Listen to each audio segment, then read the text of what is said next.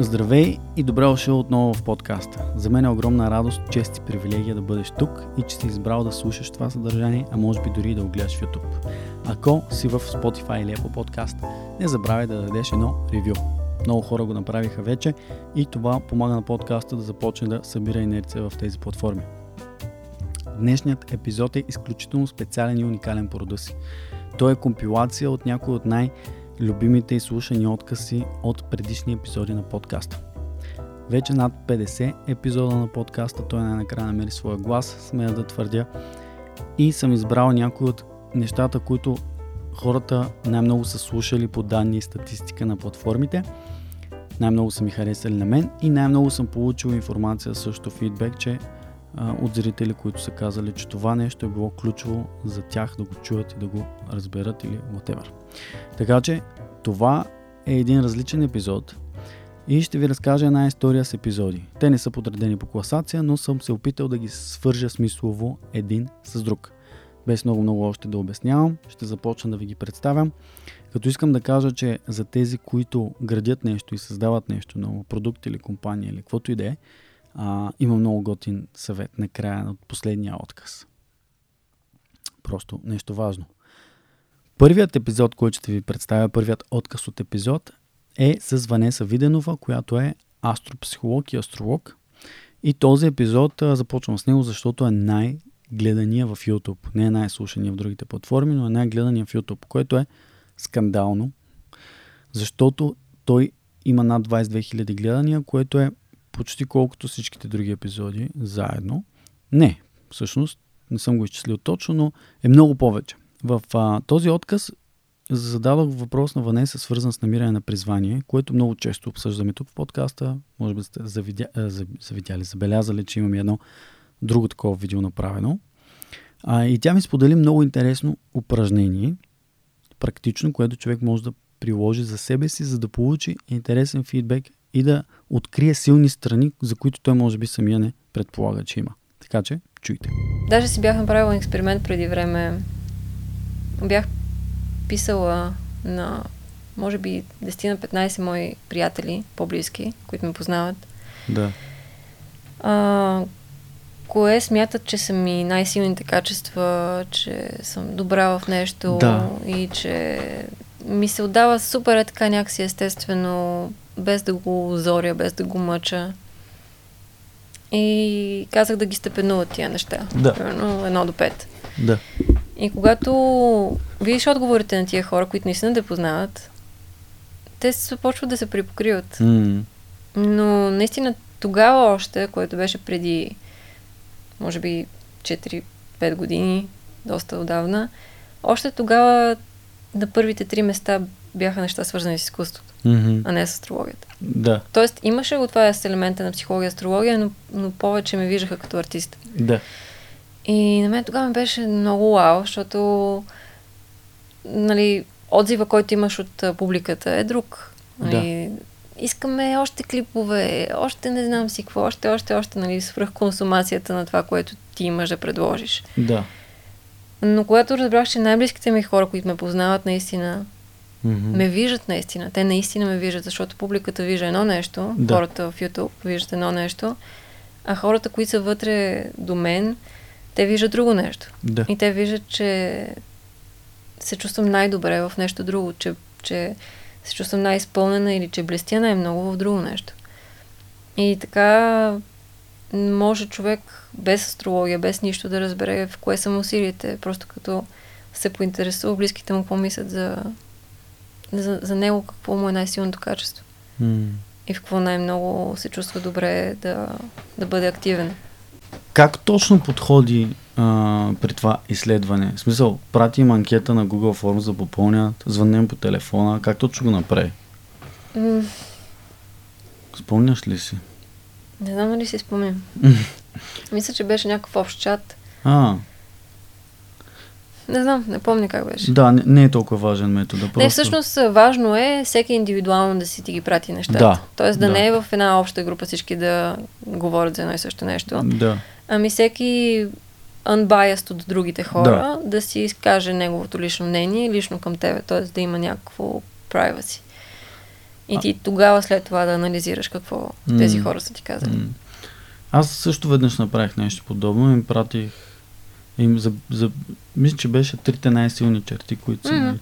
Обаче ми стори, че хората някак си... Някои от тях се опитаха да ми кажат неща, които все едно искам да чуя. Mm. Или просто са ми много добри приятели и сякаш искат да ме подкрепят в нещо, което в момента прави, значи че mm. ми е важно. И си казват, той ме пита сигурно заради това, сега ще му кажа, че е такъв. Mm. И ми се стори, че няко... имаше едно такова нещо в отговорите. Мислиш ли, че това е шанс как да го избегнем? Защото мисля, че това е страхотно упражнение.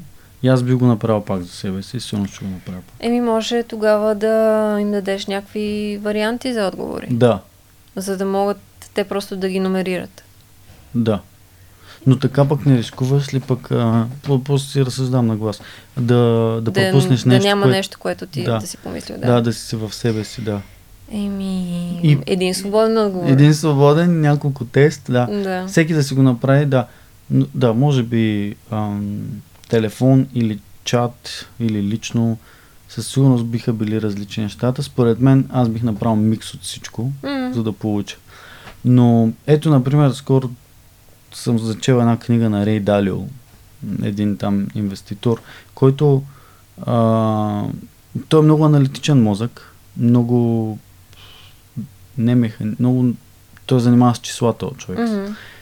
Обаче това, което казва той, а, първата стъпка, ако искаме да направим някакъв прогрес, нали, малко по-различно, е да приемем реалността. Защото ние живеем много в себе си и някои неща си мислим, че са такива, ама те не са. И ако питаме други хора, mm-hmm. те ще ни кажат. Да. И ето сега ти го кажеш също и си мисля, че е страхотна да, практика. Да, близките ни наистина могат много да ни помогнат, защото дори тези хора около нас, които да кажем могат да са двойни агенти. Да. Нали, които могат да са ни frenemies, не само да. friends, или пък да са или пък да е родител, който нещо ни ядоса, ни, ни знае кирливите ризи, иска да, да ни нахока. Да. Дори те пак могат да ам, да ни кажат полезни неща, включително да се разкрият. Да, че са frenemies. Да. С нещата, които могат да ни предложат. Ами да. Как да разпознаем, че някой е наш френеми? Има ли според теб? Еми, мога да ти кажа, че си страхотен да отидеш в България, търси талант. И да пееш. Аз мисля, че имам такива приятели, които биха ми оказали на мен. Само... В края на това упражнение споменах Рей Далио, който е любим а, автор на друг мой гост, на Макс Баклаян от епизод двайсет и осем. Макс е Си И О на Tavex България а, и вече на Tavex Югоизточна Европа. А, ако не знаете, тази компания се занимава с търговия на инвестиционно злато и валута. Аз прекарах пет години от живота си в тази компания да работя и заедно с Макс. Той беше мой ментор и научих много интересни неща от него, затова го поканих и в подкаста. Така че с него говорихме много неща, свързани отново с призвание, работа и това да бъдеш генералист, специалист, да бъдеш уверен и да продължаваш по пътя си. Целият подкаст много се струва да бъде слушан, както всички останали, но сега ви оставям с този отказ. Нямам никакъв проблем да не съм най-добрия. Напротив, аз не желая да съм най-добрия. А, с кума ми, който е една от най-влиятелната, който е най-влиятелната личност в живота ми, мога да кажа, mm. а, сме си говорили и през годините А, сме се чувствали зле, че не сме най-добрите експерти, тясни експерти в дадена област, тъй като сме заобградени от такива и това още в формиращите ни бизнес години не е карало да се чувстваме дискомфортно. Това сега правилно ли, не е ли правилно. И в един момент осъзнахме, че ние сме страхотни генералисти. Сега това звучи много общо. Вау, той е страхотен генералист. What the fuck does that mean?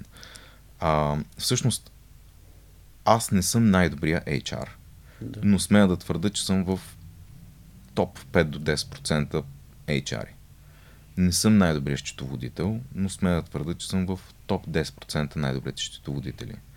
Не съм а, най-добрия дилър, който всъщност какво означава дилър пред нас е да, някъде. А, лик, ликвиден, ликвиден менеджер. Да. Хора, които занимават с пари и ги преместват от едно място на друго място, най-просто казано. Да, да. Аз не съм най-добрият дилър, но силно съм в топ десет процента от това нещо. Не съм най-добрият еди какво си, но съм в топ десет процента.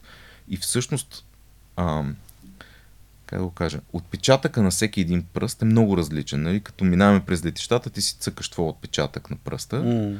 и той е супер идентичен. Нали? Знае се, че това е Христо. Така. Знае се, че това е Маградич. Така. А, Макс.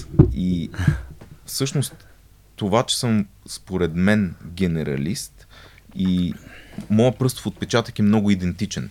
Така. И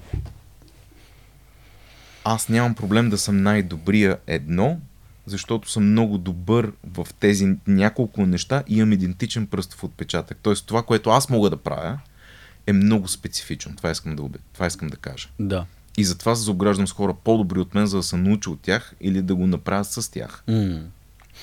Обаче, това е много добра тема. Аз много подкрепям твоето твърдение.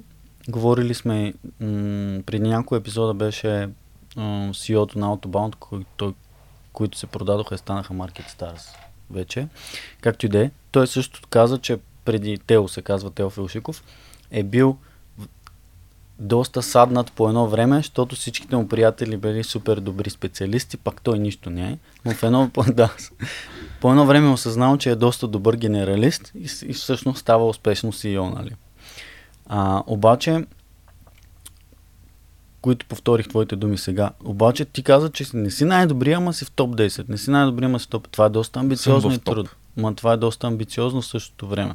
Как може човек да, да не е най, но да е топ. топ да си Ти може да си... Мисълта ми е следната. Много тесни специалисти не са също най и са топ и са си добре като тесни специалисти топ десет, примерно. Mm-hmm. А, а ако искаш да си генералист, който да е топ в пет области, не е ли too much това? Всъщност, според мен, въобще не е толкова трудно да си в топ десет процента или топ двайсет процента. Много, много, много. Тоест, първите петдесет процента са най-лесни. Да. Следващите десет процента са малко по-трудни, малко по-трудни, малко по-трудни, докато не стигнеш до осемдесет процента на нещо. И затова Парето е казал осемдесет двайсет. Да. В момента, в който стигнеш на осемдесет процента, ти знаеш или можеш достатъчно много, така че да комуникираш с по-знаещи и по-можещи от тебе, като разбираш принципите, на които се базират неговите решения и теорията и знанието, от които които той тя изхожда, за да иска да предприеме даденото действие.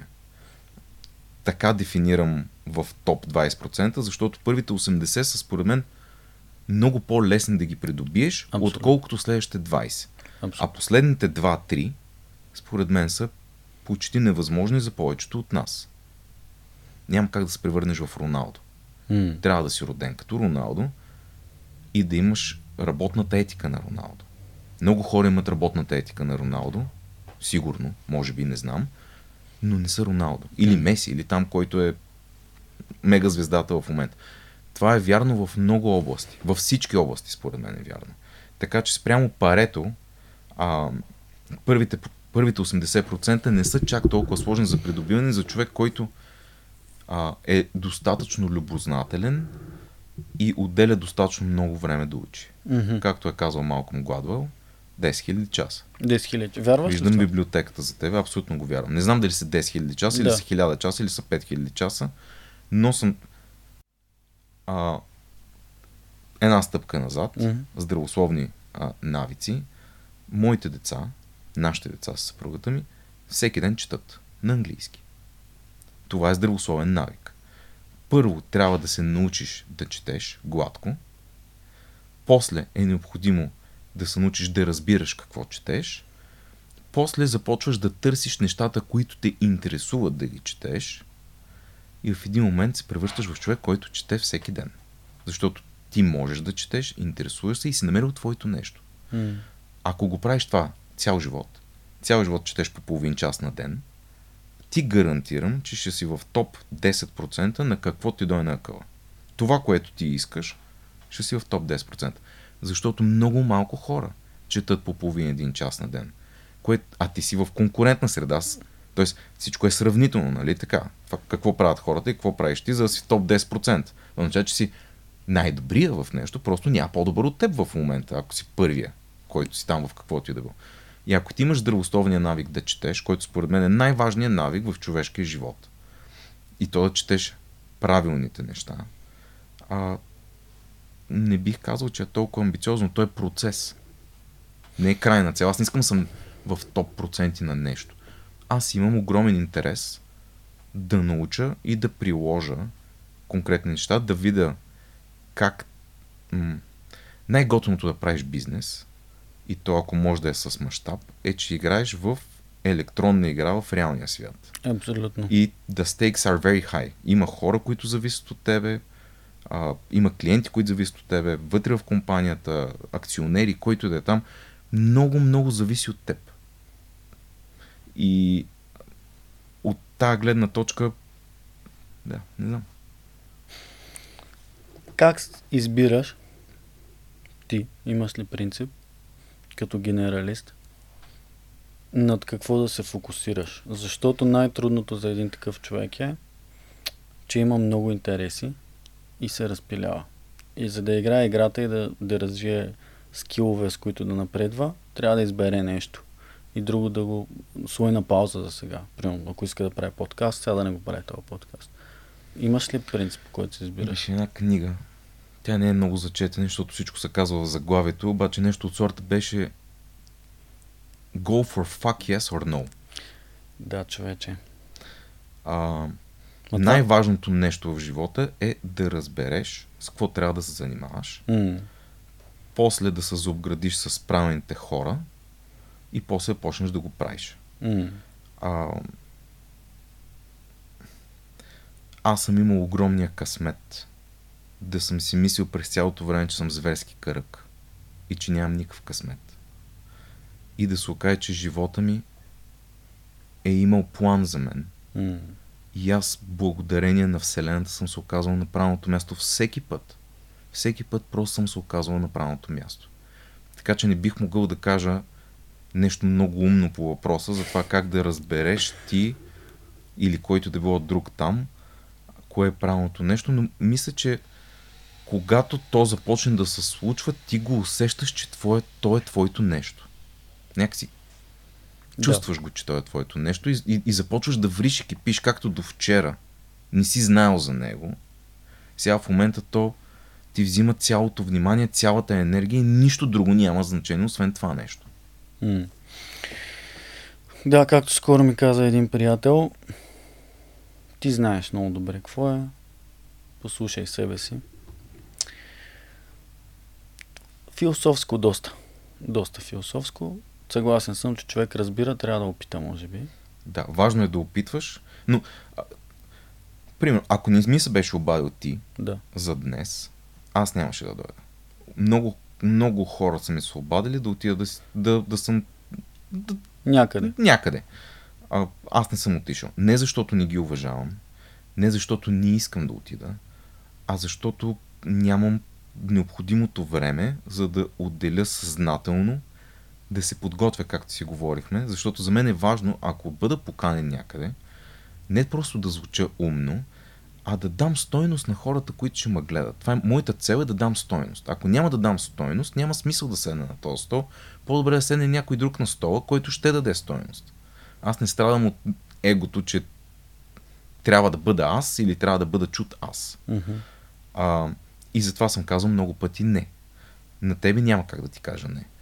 А, но според мен това е много важно, да умееш да казваш не. Mm. Тъй като ти си бомбанди... Ние живеем в свят, в който сме бомбандирани от идеи, възможности, новини, а, партньорства, хора, whatever. И ти трябва да знаеш на... на... Трябва да умееш да кажеш на всичко не, докато отсрещния или идеята не е толкова convincing, че ти просто да не можеш да я откажеш. Как да задам въпросите най-добре? Откъде идва тая увереност и как се реши да го направиш това нещо тогава? А... Дадено да, ли е? Дадено да. ли е това да си уверен? Според тебе генетично дадено. Ти просто не, си не, амбициозен, не, червен не, тип или не, не, не, роден ли си така? Не, не съм. А, много крачки назад. Аз съм от Пловдив. А, израснал съм в Тракия, което е пловдивския Люлин. А, в блока си имахме всякакви етнически разновидности от хора, раси и така нататък. Uh, тогава бях годините, които ти сваляха маратонките и те прибиваха, докато стоиш до автобусната спирка. Mm. Не знам колко от вас спомнят. Живял съм в блок, където асансьора, копчетата му бяха изгорени с uh, запалка. Da. И вратите бяха наплюти, докато ти пътуваш нагоре до петия етаж, на който живееш. Da. Uh, бях пълен двойкадже. Дали? Uh, защото не виждах смисъл. Нямаше никакъв смисъл. За какво да... Тоест, аз съм за... Ти си твоята заобикаляща среда. Колкото и да си мислим, че не е така, ти си нейн продукт. Да. И м- тогава родителите ми, майка ми и баща ми, разбира се, Бога прости, а, решават, че аз няма да уча в България, ще уча в Италия. Mm. И на тринайсет години аз заминавам за мъжки пансион в Венеция. А... Long story short, на тринайсет години в мъжка казарма живота не е лесен, ти се научаваш на някакви неща. Две години по-късно, този пансион, който е на сто петдесет и шест години, примерно в този момент, преживял е две световни войни, е бил... А, той, той, е, той е дворец, реално. Училището е дворец в Венеция. А, той затваря врати. Ние пристигаме в Венеция, аз съм на петнайсет, на петнайсет, а... осми, там девети клас, да я знам кой са вода, и те казват, училището затвори. Тоест, аз от момчето, което е бил двойкадже, отивам там, тъй като майка ми е спала три месеца пред италианското посолство, за да ми изкара виза. Crazy. А, аз казвам, аз няма да разочаровам майка си, тя има някаква причина, поради която го е направила това нещо. Да. Аз ще отида там и ще дам всичко от себе си, да съм онзи човек, който те смятат, че мога да бъда, за да направят такава саможертва за мен. Това е по времето на голямата инфлация в България, тия години деветдесет и пета. Mm. Точно при деветдесет и седма година панс, пансиона казва, затворихме врати, да. Майка ми и баща ми са загубили всичко от инфлацията. Crazy shit. Аз още едно момче в пансиона, а, това са години, няма iPhone, няма Google Maps, няма директни полети, няма такива То неща. Няма, няма, няма мобилни нищо. Телефони, човек. Няма нищо, мобил. Нямаш дебитна карта. Да. Нищо нямаш. Да. А, си казвам, окей, добре, какво ще правим, какво ще правим, къде има друг арменски пансион? Това... Той викаме, аз съм чул, че има в Кипър. Кипър, това къде е Кипър, бе, човек? Бам, отваряме една хартия на карта и тръгваме, търсим Кипър. Въобще не знам къде е го пинпойнт на този Кипър. Да, да, да, да, да. Anyways, намираме ние къде е Кипър на картата и а... и казваме на директора на училището, слушай, какво сега става, просто тръшнахте ни вратите, ние нямаме пари. Трябва да се обадиш на другата директорка и да ѝ кажеш, че дойдем да ни издейства виза и ще ни купиш самолетите билети да отидем там. Да. Long story short, отиваме там. Това е най-скъпия, най-бруталният арменски пансион в света. Има хора от Щатите, от Канада, от Норвегия, от Бразилия ми беше съквартиранта. Благодаря на Вселената, че затвори Венеция. Не ли? Затова казвам, че аз съм тук благодарение на съдбата ми. Както и да е. И следващото нещо, и следващото нещо. А, постоянно аз чувствам, че нямам късмет. И защото се чувствам, че нямам късмет, се налага да си дам зор. И в един момент осъзнавам, че а, то зависи всичко само от мен. Да. А, и тази целеустременост е плод на моя живот преди това. Тоест, аз имам сто процента доверие в себе си, че ще падна, ще се изправя, може да рева един ден в леглото си, аз също съм човек, може да рева и една седмица в леглото си, но ще се сета за всички от тези моменти, в които съм паднал и поради, по някакъв начин съм се изправил и ще продължа напред.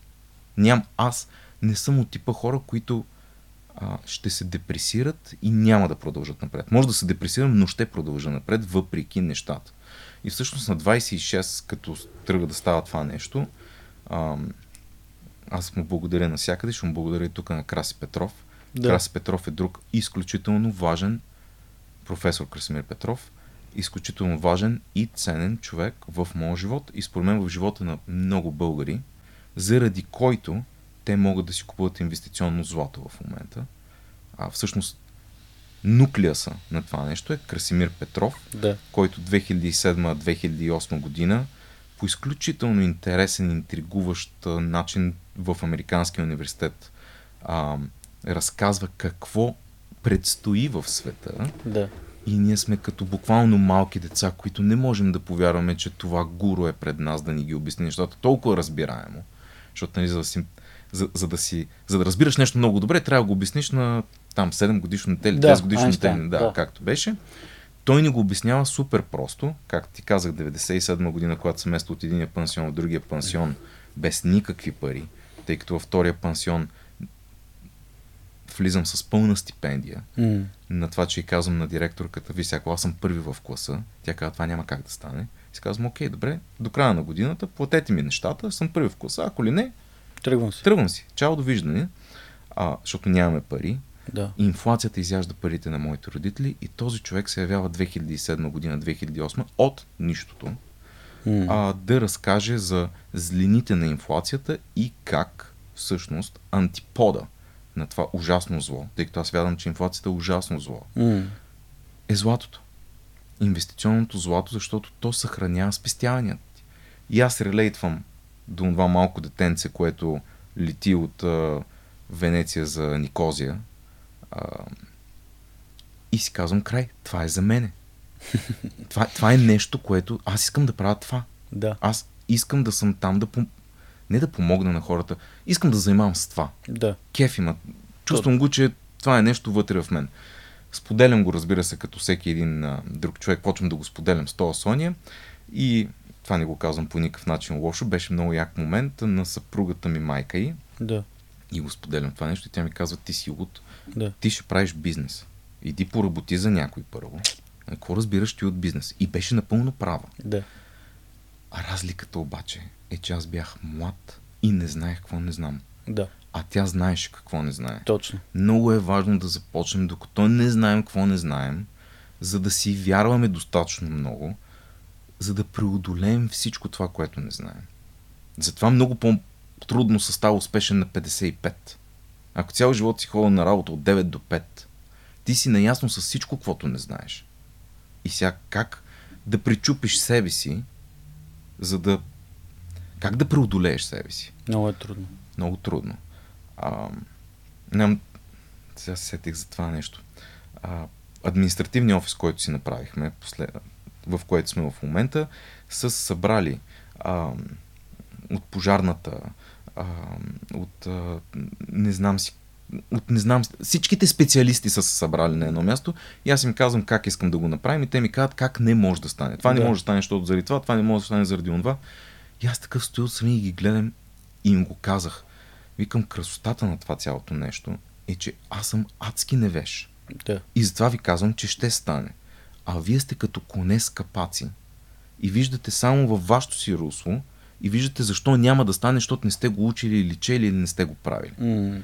Така че на двадесет и шест седем аз не съм си дал никаква представа с какво се захващам. То всъщност не беше нещо голямо, с което се захващаме. Не искахме да се занимаваме с инвестиционно злато. Знаехме, че то е супер добра лична инвестиция. Да. Знаехме, че има стойност това, което ще правим. И въобще не сме си давали за сметка, че ще се конкурираме с всички обменни бюра в България. Да. Защото аз дори не исках да съм ченчеджия тогава. Абсолютно. Това беше супер грозна дума в моето съзнание. Да. Като започваме да работим с естонци, те викат... Пълния пакет е обмен на валута, инвестиционно злато. Аз им казах, аз ченчеджия не искам да бъда. Това е лудост. Да. Всъщност ние променихме ченчеджията в България. Да. Няма е вече тази дума. Да. А, тъ, ние не сме знаели с какво се захващаме. Правили сме го като супер надъхани деца, които виждат смисъл и fuck it. Просто ще дам всичко от себе си. Пъста. Ние няма, ти няма какво да губиш. Какво мога да загубя? Да се проваля. Mm. Супер. Поне ще знам какво не знам, ще знам къде съм се провалил и, и пак ще пробвам. За това какво е да бъдеш генералист, говорихме и с друг моя гост, с Теофил Шиков, който е основател на Out two Bound, компанията, която се превърна в MarketStar България, и хората, които подкрепят този подкаст и спонсорират част от неговите епизоди. Ам, така започна нашето партньорство с Тео. Бяхме се запознали преди години и после го поканих на гости в подкаста. И останах много впечатлен от нещата, които си говорихме. Такива неща се случват, живота е магически и искам да ви кажа да, да ви поощря да действате и да правите неща и да се свързвате с хора, защото това е истината и така живеем. Ам, нещата, за които говори Тео, ги бях направил на един отказ в TikTok, който стана един от най-слушаните откази на този подкаст TikTok, защото много резонират с много хора. С него говорихме за това, когато не знаеш какво искаш да правиш. А, и как действаш, и какъв е бил неговия експириенс, и той сподели нещо много готино. Оставям ви да го чуете. Си И О-то винаги трябва да, да продава. Ти си Си И О, нали така? Да, и затова продължавам да продавам. А как го откри това призвание, защото аз доколкото разбрах, ти си учил журналистика. Да. Даже искам ти кажа, че ти видях едно видео от първи курс. Окей. Okay. Да, има го в интернет. Столкнах малко. Яко. А, и обясняваш там как искаш да кандидатстваш на някакво място. Да. И си във факултета по журналистика. Как стана от журналистика към продажби м- прехода, така да кажа? Понеже се работи в много технологични... Да, ами едно точно е, аз завърших журналистическия, който между другото е, е там, да. Много наблизо. А, учих пиар и комуникации. Така, така, така. Да. А, посъветваха ме много интелигентно един мой много близък приятел, още тогава, когато бях единайсет-дванайсет клас, се чудех какво да правя. Той ме посъветва, че ако съм тръгнал в тази насока, не трябва да записвам журналистика. Да. Който беше един от най-добрите съвети, които някога съм получавал житейски. Да. И до ден днешен съм много благодарен за това. Ам, още от гимназията имах ам, някакво такова желание да, да, да продавам идеите си, да, да, да, да ангажирам хора около мен, около нещата, които правя. Тогава имах много голям късмет да, да попадна в една неправителствена организация в, в града ми, в Разлог, а, където, където учих гимназия и с млади хора, да съм заобиколен, да, да правя най-различни неща. Ам, правих училищен вестник. Wow. Общо взето винаги, винаги исках да, да правя неща, които тогава не знаех, че това са продажби, нали? Но mm. някакси винаги ми, винаги ми харесваше това да, да предлагам идеите си, да, да се пробвам да ангажирам хора около тях. Uh, впоследствие това нещо продължи. В uh, студентските години се присъединих към една друга студентска организация, където също се запознахме с съдружниците ми. Това е Ай Сек, uh, предполагам да. си я чувал, да, да, да. Uh, която също ми даде страшно много. Uh, и... Завършвайки пиар, всъщност пиар е една, една функция, която и трябва да знаеш от много по-малко, както се шегуваме с, нещо, да. с колегите. И а, някакси за мен това винаги е било, нали, а, какво беше? Имаше едно Master of None, ако сещаш, имаше един сериал, а, да, да, да. Jack of All Trades, да. Master of None. Да. М- малко... Какво мислиш за ти за малко, това? Ми, аз винаги съм бил така. Да. Аз винаги съм бил така и, се, и, и ми е било неудобно, че съм така, да ти кажа. Добре, защо? И в един, ми защото виждаш а, от петнайсета ни годишна до, може би докато не основахме Out two Bound, аз съм правил, човек мога да ти изредя петнайсет неща, с които съм се занимавал. Да. Докато, примерно, най-близките им приятели, фармация, а, програмисти, нали, те си имаха един така много твърден път, дори вече към края на гимназията, в който си тръгнаха и си го карат и до ден днешен. Нали. Това ти говоря за вече петнайсет години. Докато при мен беше, аз ня- нямах никаква идея какво искам да правя, знаех, че искам да обиколя света, което горе-долу направих да. За живота ми в Индия и в Финландия преди това. Знаех, че искам да се обучавам на различни места и да, да попивам и потенциално да се върна тук и да прилагам. Знаех, че искам да съм предприемач, без дори да знам как се нарича това нещо, просто исках да създавам неща. И заради това сменях много. И в един момент тази роля на те наречения generalist супер много ме притесняваше. Нали? Защото аз си викам, знам от десет неща по-малко, но не знам от едно супер много. И някъде тук преди години прочетох в Harvard, а, имаше една статия в Harvard Business Review, че бъдещето принадлежи на, на генералистите. Да. Защото всъщност трябва да, колкото по... Независимо, че знаеш от малко по, по малко, но ти като имаш отново много по-малко неща, да. Можеш да имаш много по-добра... Нали, не можеш да влезеш така дълбочина, както един специалист би влязал, да. Но пък имаш много по-комплексен поглед, което също е много важно. Да. Си казах, окей, нали, има бъдеще за човек като мен. Да, успокоих се, да. да. А, и така, и, и след, нали, занимавах се с пиар, след университета работих като пиар, след това се отдадох малко на, на ай сек, където стигнах до, бях президент на организацията на национално ниво тук в България, и след престоя ми в ай сек заминах за Индия. Колко време беше в Индия? Година. О, е. Година, да. Живех в едно полугето в Мумбай, м- работейки за най-голямата им а, ай ти компания към тогавашния, към тогавашно време, Data Consultancy Services, и да, и след това се върнах и си казах две неща. Първо, трябва да съм в технологичния свят, не само защото това е бъдещето, но защото това е изключително интересна област, която така. Все повече и повече расте. Говорят и за две хиляди и четиринадесета, така. Като се върнах от Индия, и второ, а, искам да се занимавам с продажби. There това са двете неща, да. Тоест, събрал си малко от твоите генералности, които ти харесват, и си го комплектовал в призванието си. Да. Е, страхотно. Ето те днес, нали, с успешен бизнес и е, планове за да става се по-успешен, и дано да, да се случи. Благодаря ти. Това е, това е нещо, за което, нали, за което работим в момента, и, а, и за което се борим с, а, с целия екип, и е много интересно, защото това, което вече споменахме, живеем в... А, във време, в което нещата се случат много бързо, много динамично, да. И много се променят. Технологичният сектор, за щастие, е така от много време. Да. В най-големите кризи четири процента ръст, например. Или три процента, няма значение, но винаги има ръст. И, окей, имаш забавяния в момента в фандинг на стартъпс, а, имаш забавяния заради рецесия, заради криза и така нататък, но нещата но след това, да, циклично, то се променя, оправя се в някакъв момент и след това се излиза. Но... технологиите, аз силно вярвам, че това е бъдещето. Работили сме за страхотни компании. Аз съм менторствал компании в Healthtech, в Biotech, нали, а, сферите, където виждаш едни хора, които работят върху, върху изобретения, върху проекти, които буквално спасяват човешки животи. И, и мен това ми доставя огромно удоволствие, тъй като тия хора са учени, нали, инженери, програмисти, учени като цяло, и нямат никаква идея какво е sales. Да, да. И аз съм щастлив, че мога да помогна с някакво ноу-хау, защото знаеш, когато се профилираш в едно нещо, някакви неща, които за тебе са common sense, за човека, който не ги знае, изобщо не е common sense, си е много, да, да. много, много ценно. Да. Много ценно. И, и затова така съм ангажиран, аз и част от,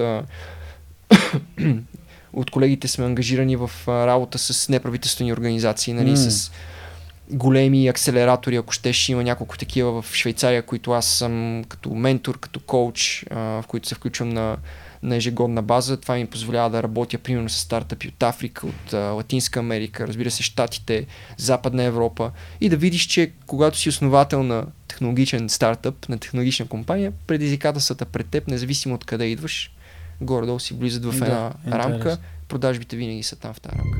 Да, продажбите. Епизода с Тео беше много готин и свързващ. А, и с него говорихме доста и за бизнес и LinkedIn, между другото, и за продажбите, като той това прави, е много добър в това.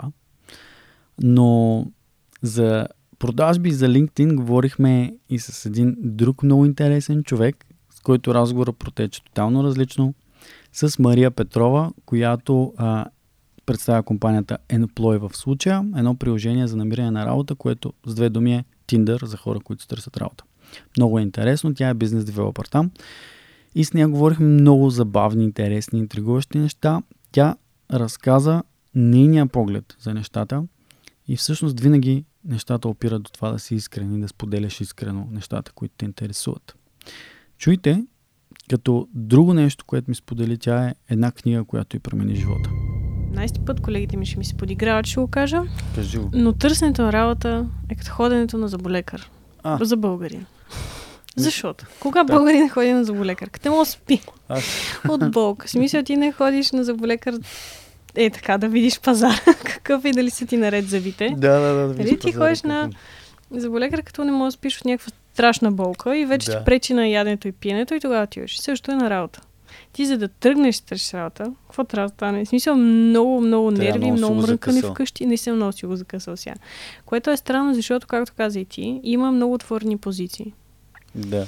Много недостиг на професионалисти, т.е. на квалифициран персонал за тези, защото сега не, не всеки може да започне не знам, квантова физика, примерно. Да. Колко човека са тия, дето ще стартират това и не може да кажеш, да, да, аз сега стартирам, искам нова професия. Еми, да, да, ма не мога да стартираш нова професия и кажеш, аз съм изведнъж съм квантов физик, entry level. Entry level. Не става, трябваш някакво образование отзад.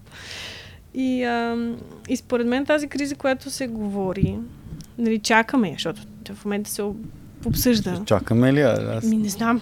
Аз не смея да дам някакви прогнози, честно казвам, защото само седиш и чакаш. Цените на имотите падат от пет години и това чакам. Да. Кризата е чакана от две години. Не е да. Смисъл, чакаш нещо да стане, освен инфлацията се повишава. Друго не знам да се случило последните години. Само цените се повишават и това е. Еми, да, но не, не е само България. Да, факт. А, факт. А ти освен TikTok имаш дванайсет хиляди фолуара в LinkedIn. Mm-hmm. Забелязах, между другото, след като ти писах. Викам, бо, какво стана? Та повече от TikTok. Да. Как? Как стана така, че има... Не мога ти кажа.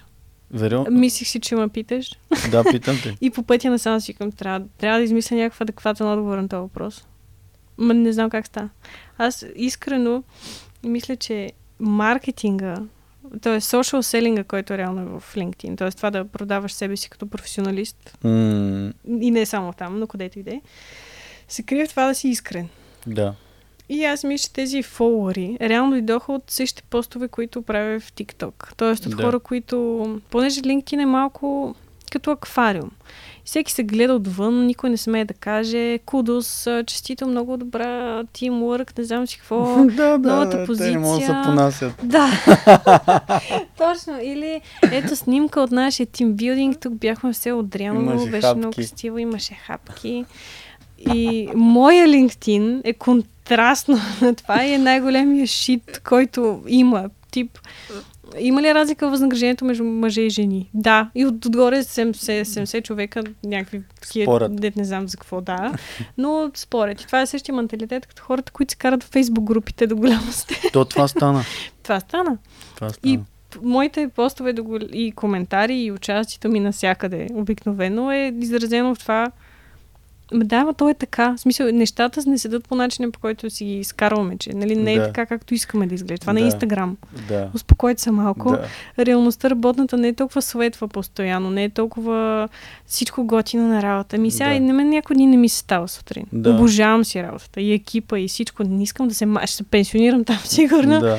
Но има дни, в които ме мързи да стана. Да. И това, какво ще го напиша днес в LinkedIn, добро утро, мрежа. Мрежа е много важна. Мрежа е много важна. Днеска не ми се ставаше, но видях по път едно малко кученце и то едва стана, но отиде до майка си и това ме мотивира да отида на работа. Еми не, по-добре не, по-добре да кажем мрази работата днеска. Човек ще се каже, че сме някакви хейтери тук на подкаст. Еми няма лошо. Но, забеля... тоест иска да кажеш, че фактът, че ти почна да споделяш някакви неща искрено как ти ги виждаш, доведе до внимание и хора, които спорят по твоите постове, а то за LinkedIn са много важни коментарите. Mm-hmm. Най-често е това. Да, и така малко-малко се разшири мрежата без да искаш. Нещо ти си плащала премиум, супер много, или си писала над петстотин хиляди човека. А, това сто процента. Това помогнало ли си? Не, не мисля, че ми е помогнало, честно казано. Аз имам седем хиляди коннекшена. Да. Тоест на мен фолуарите, защото фолуарите в LinkedIn да. Са коннекшени плюс такова. Почти двойно колкото... Но аз няма как част от работата ми е да пиша. Грей, какво да. Става, Христо? Чувал ли си за Employ? Ако не си, дай пет минути, ще ти разкажа, нищо няма сгубиш, нали? Това ми е част от работата. Да, да. Но всичко извън това има два типа хора в LinkedIn. Извиняй, три типа хора в LinkedIn в моята мрежа. Хора, които са съгласни с мен, да. За каквото и да е. Хора, които не са съгласни с мен, мъсата ти само псуват, нали? Отдалече, както да. Все пак сме в България. Да. И хора, които са там за хейта. Да. Ние не сме хейтери с тебе. Не. Ако някой иска интересен хейт, това е под мои постове и то от някакви възрастни мъже, които не мога да разбера нямат ли друга работа. И аз това се чуда за белеги, които промениха живота май. Питах кликбейта, нищо не стана. Служиме гола мацка там до книгите веднага ще тръгнем нещата. Мисля ги малко. Да, много тъпо. Кажи, примерно променихме живота и вече, да. Кои са тия три книги и защо? Така, значи... Като казвам, промениха живота, нямам пред професионално. Не съм станала по-добра в работата си. Това е, това със сигурност. Грам. Да, не. Питай кой си ден. И всичките маркетинг книги, между другото, те по-скоро ми помагат за идеи, за нещо, нищо друго. Но тези, които ми промениха Why We Sleep, Ако искаш, после ще ти кажа авторите, сега да не се излагам си. Да, Why We Sleep. Why We Sleep е супер книга и според Why мен... или Why? Why. Why. Защо спим? Защо спим? Има го и на български. Да. Аз просто ги слушам в... в...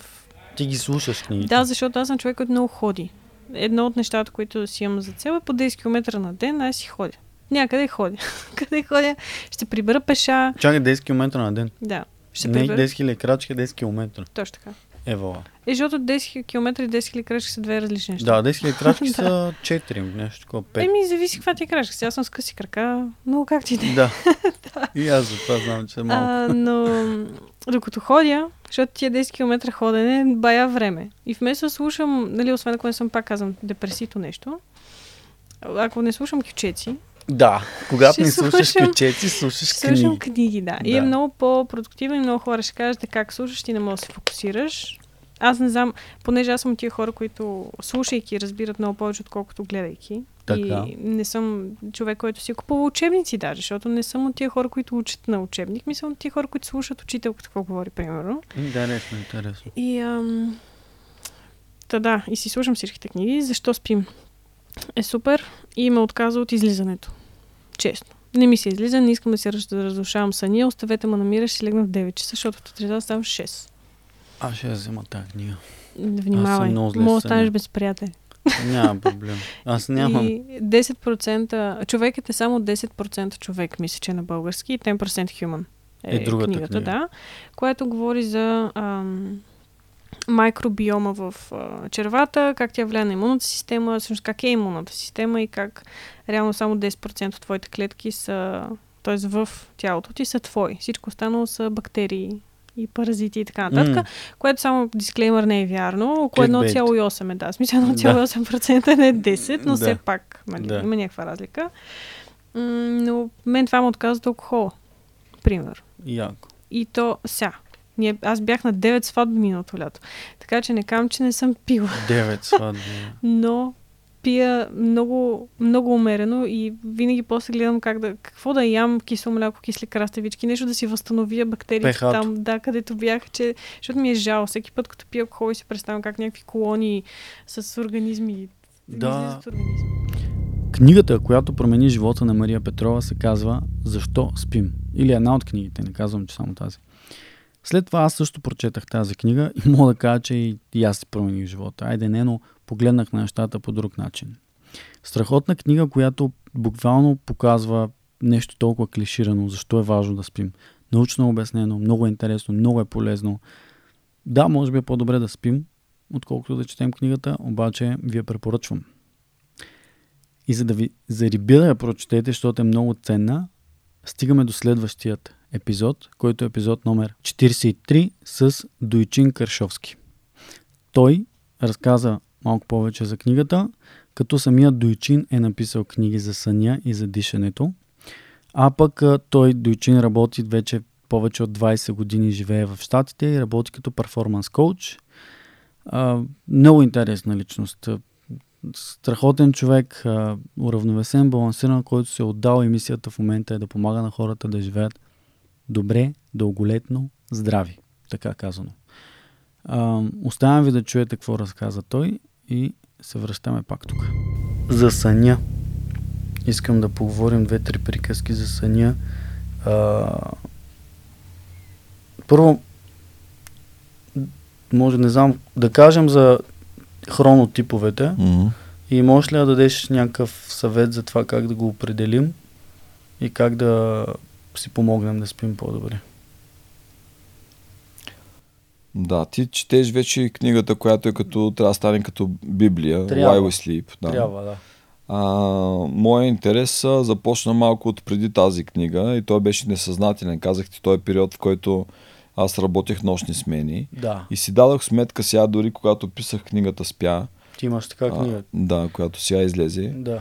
И си дадох сметка как този период тотално ме е съсипал физически и ментално. Нали. Защото е бил и в, в двете крайности на, нали, противоположни на моя хронотип.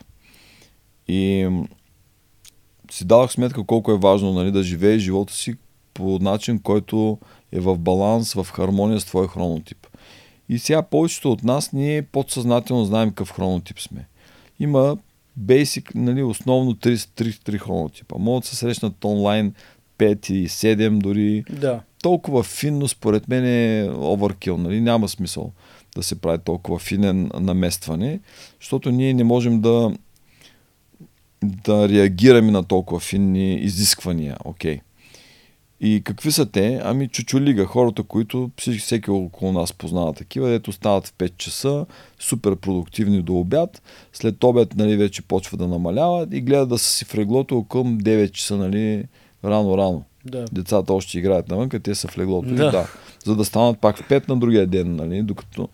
Друга, другата крайност са совите, тия, които са много продуктивни, нали, след полунощ. Да. Те докъсно работят и са, нали, качествен труд, но пък спад до обяд. Да. И третата група, около седемдесет процента от хората са това, а, са всичко по средата, нали, нормалните. Сега света е направен за нормалните хора. Нали? Или за чучулиги. Чучулигите по-лесно се адаптират към света, защото да. Света като се събуди, чучулигите вече хей, те са, нали, на ремък са го взели. Да. Докато совите, майко мила. Да. Тех, ние им слагаме етикети, мързеливи, поспаланковци. А те просто, тези хора имат различен, а, нали, а, различен час, в който показват най-голямата си продуктивност. Да. И ние благодарение на това, че сме различни като хора, сме оцелели до ден днешен.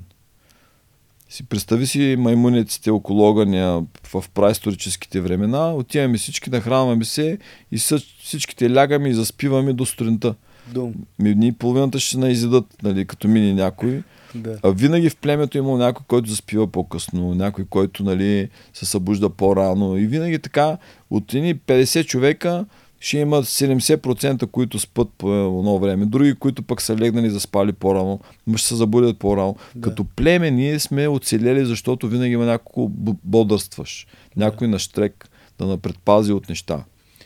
И интересно нещо, което винаги говоря с родители, а, е, че ние минаваме през а, различни хронотипи. Като деца сме чучулиги. Децата трябва да плачат, за да събудят родителите си, защото те може са сови да. Или нормални и да ги накарат да отидат да търсят храна, за да донесат на децата. Да. Ако не плачат децата, родителите могат да се спят до обяд и децата постепенно ще изпосталеят от глад. Да. Децата са чучулиги. Като пораснат обаче, като станат тинейджери, стават сови. Всички така. Тинейджери са сови. Те спят до късно и не искат да си лягат преди един-два часа. То е съвсем нормално. Родителите и да ги накараш да си легнат девет и половина, той и да си затвори очите и уж да заспи, неговия истински сън ще започне след дванайсет часа. Да. И това е много зле в ситуациите и в страните, където образователната система не отчита този факт. И, например, даде класно по алгебра в седем часа сутринта. И какво става? Ами, те, те децата спът още. Да. Те са на трийсет процента. Дори да знаеш материята, да знаеш отговорите, ти ще си много зле на, като оценка и като evaluation накрая, защото ти не си ти. А, много страни вече, нали, в Америка отдавна Uh, тинейджерите започват два-три часа по-късно от всички останали. Да. Защото те тогава се събуждат за живот. Те са такива. След тинейджерството uh, вече се установяваме в uh, хронотипа, който ни, или ни е заложен, или ние сме така предразположили сме се към него. Интересното за тинейджерите е, че пак се върна на маймуниците в около огъня. Когато всичките заспът възрастните, тинейджерите щъкат. Да. Защото те са, нали, сови. И това е времето, когато някои от тях ще бъдат изядени, защото щъкат сами. Да. Те са unattended, както се казва, без наблюдение, никой не ги пази, но тогава те стават възрастни. Те придобиват експириенс, опит, който никой не им помага. Това е времето, в което те могат да се сблъскат с реалния живот, е така сами. И те затова са изместени. Mm. Всички като спът, отиди до една дърво да виж има ли тигър зад него или няма. Виж какво ще се получи. Yeah. Я разходете се да видите това става ли за ядене, направете някаква игра, дето никой няма да ви се кара. Да. И така, ние и до ден днешен сме така, нали. А, и това ни, нали, то ни движи като еволюционно. Да, сега ходят, са ходят на дискотеки просто. Да, ма там може да научат неща, ето, нали, как в семейството няма как. Абсолютно. Между другото, знаеш как е измислена рок музиката? Не, няма да представя. Ами, в началото с технологията. Технологията пред, а, дава предпоставки да се развие този, нали, а, клас на музиката. В началото имали сме един радиоапарат, който цялото семейство слуша заедно. Да. Ти можеш да си пуснеш музика, която баща ти не иска да слуша, не можеш. Измислят се слушалките, технологичното откритие на не знам кой век, деветнайсети век. Да. Слагат си слушалки и тогава се създава една нова група, която иска да слуша музика различна от родителите. Точно така, да. И едни слушалки. Да. И това сега се случи с, нали, следващото технологично откритие. С се получи нещо, което ще ни накара да искаме да живеем по-дълго. Да. Същия принцип. Ние не знаем още какво е. Но технологията ще ни изведнъж отвори нови хоризонти и ще кажем, вау, ние можем да живеем двеста години. Явим дали аз не мога да правя това. Дали няма да е virtual reality, където мога си на сто и трийсет години вече, да не, да, дори да не си толкова подвижен, mm. да си в някаква паралелна реалност, която си сърфист, примерно. Да. Не знам. Това са си отговори, които е, любопитни са ми и ние като че ли не разполагаме с ам, ам, с усещания да преценим искам ли го, не го ли искам това нещо, как ще го изпитвам, то как ще се усеща. Много добре си спомням, когато за пръв път хванах мишка през живота си. Беше някакъв страхотен тогава Ай Би Ем осем мегабайта, нещо такова в училище бяха докарали, имаше мишка. Да. Ми аз не можех даже до корнерчето да отида с тая мишка, то ми отнемаше така а, физическо усилие да работя с мишка. Да. Сега даваш на децата iPad и те знаят какво да правят с него. Абсолютно така. Тоест тия новото поколение, то като че ли се ражда с някакъв хардуер, който ние сме нямали. Да. Може така да стане и с виртуалното реалити. Нали? Аз отнемам, нали, изисква усилие да почна да си представям какво се случва. Да. И ние в нашия тим сега имаме задача, нали, това така малко странно звучи, да измислим услуга, за която технология още не съществува. Mm, интересно. Не знаем каква е с технологията. А имаме подозрение какво ще се случи следващите две-пет години. Можем ли да. да почнем да изграждаме услуга базирана на това? Хубава задача. Да. Ние се отплеснахме малко от съня да се върнем на него, но си спомням... От сън спомен няма. Не така като... Ами, не знам, всъщност понякога да има сякаш някакви странни са неща, но... Ти ми каза предния път нещо много готино, аз даже си го записах. А, ти за да поискаш нещо, ти трябва да знаеш, че съществува. Да. А... Обясни горе-долу хронотиповете, така ако на някой не му е било ясно. Аз от книгата ги понаучих тия неща и си казах това с тинейджерството, че вече mm. как може родителите да забравят, че те са били тинейджери и че те са искали да спят, нали? И колко всъщност е естествено това нещо, че един тинейджер просто биологията му казва човек. Да. No. Можем ли според теб и твоите опити да се напаснем? Ти каза в едно интервю и в подкаста си също, аз слушах преди малко всъщност, пак слушах, нали, че около четирийсет минути мога да си мръднем хронотипа. No. Как можем да го направим? С биохакинг. Биохакинг, не? Ами, не, първо може би е важно да кажем защо изобщо има смисъл да говорим за хронотипи. Да, що има смисъл? Защото тук говорим за архитектура на съня. И тя е една, обаче се случва по различно време за всеки един от нас. Да. В първата част на съня ние възстановяваме хардуера. Нали? Това го говоря винаги. Мускулоскелетният апарат се възстановява в първата част на съня, първите mm. два часа. Да.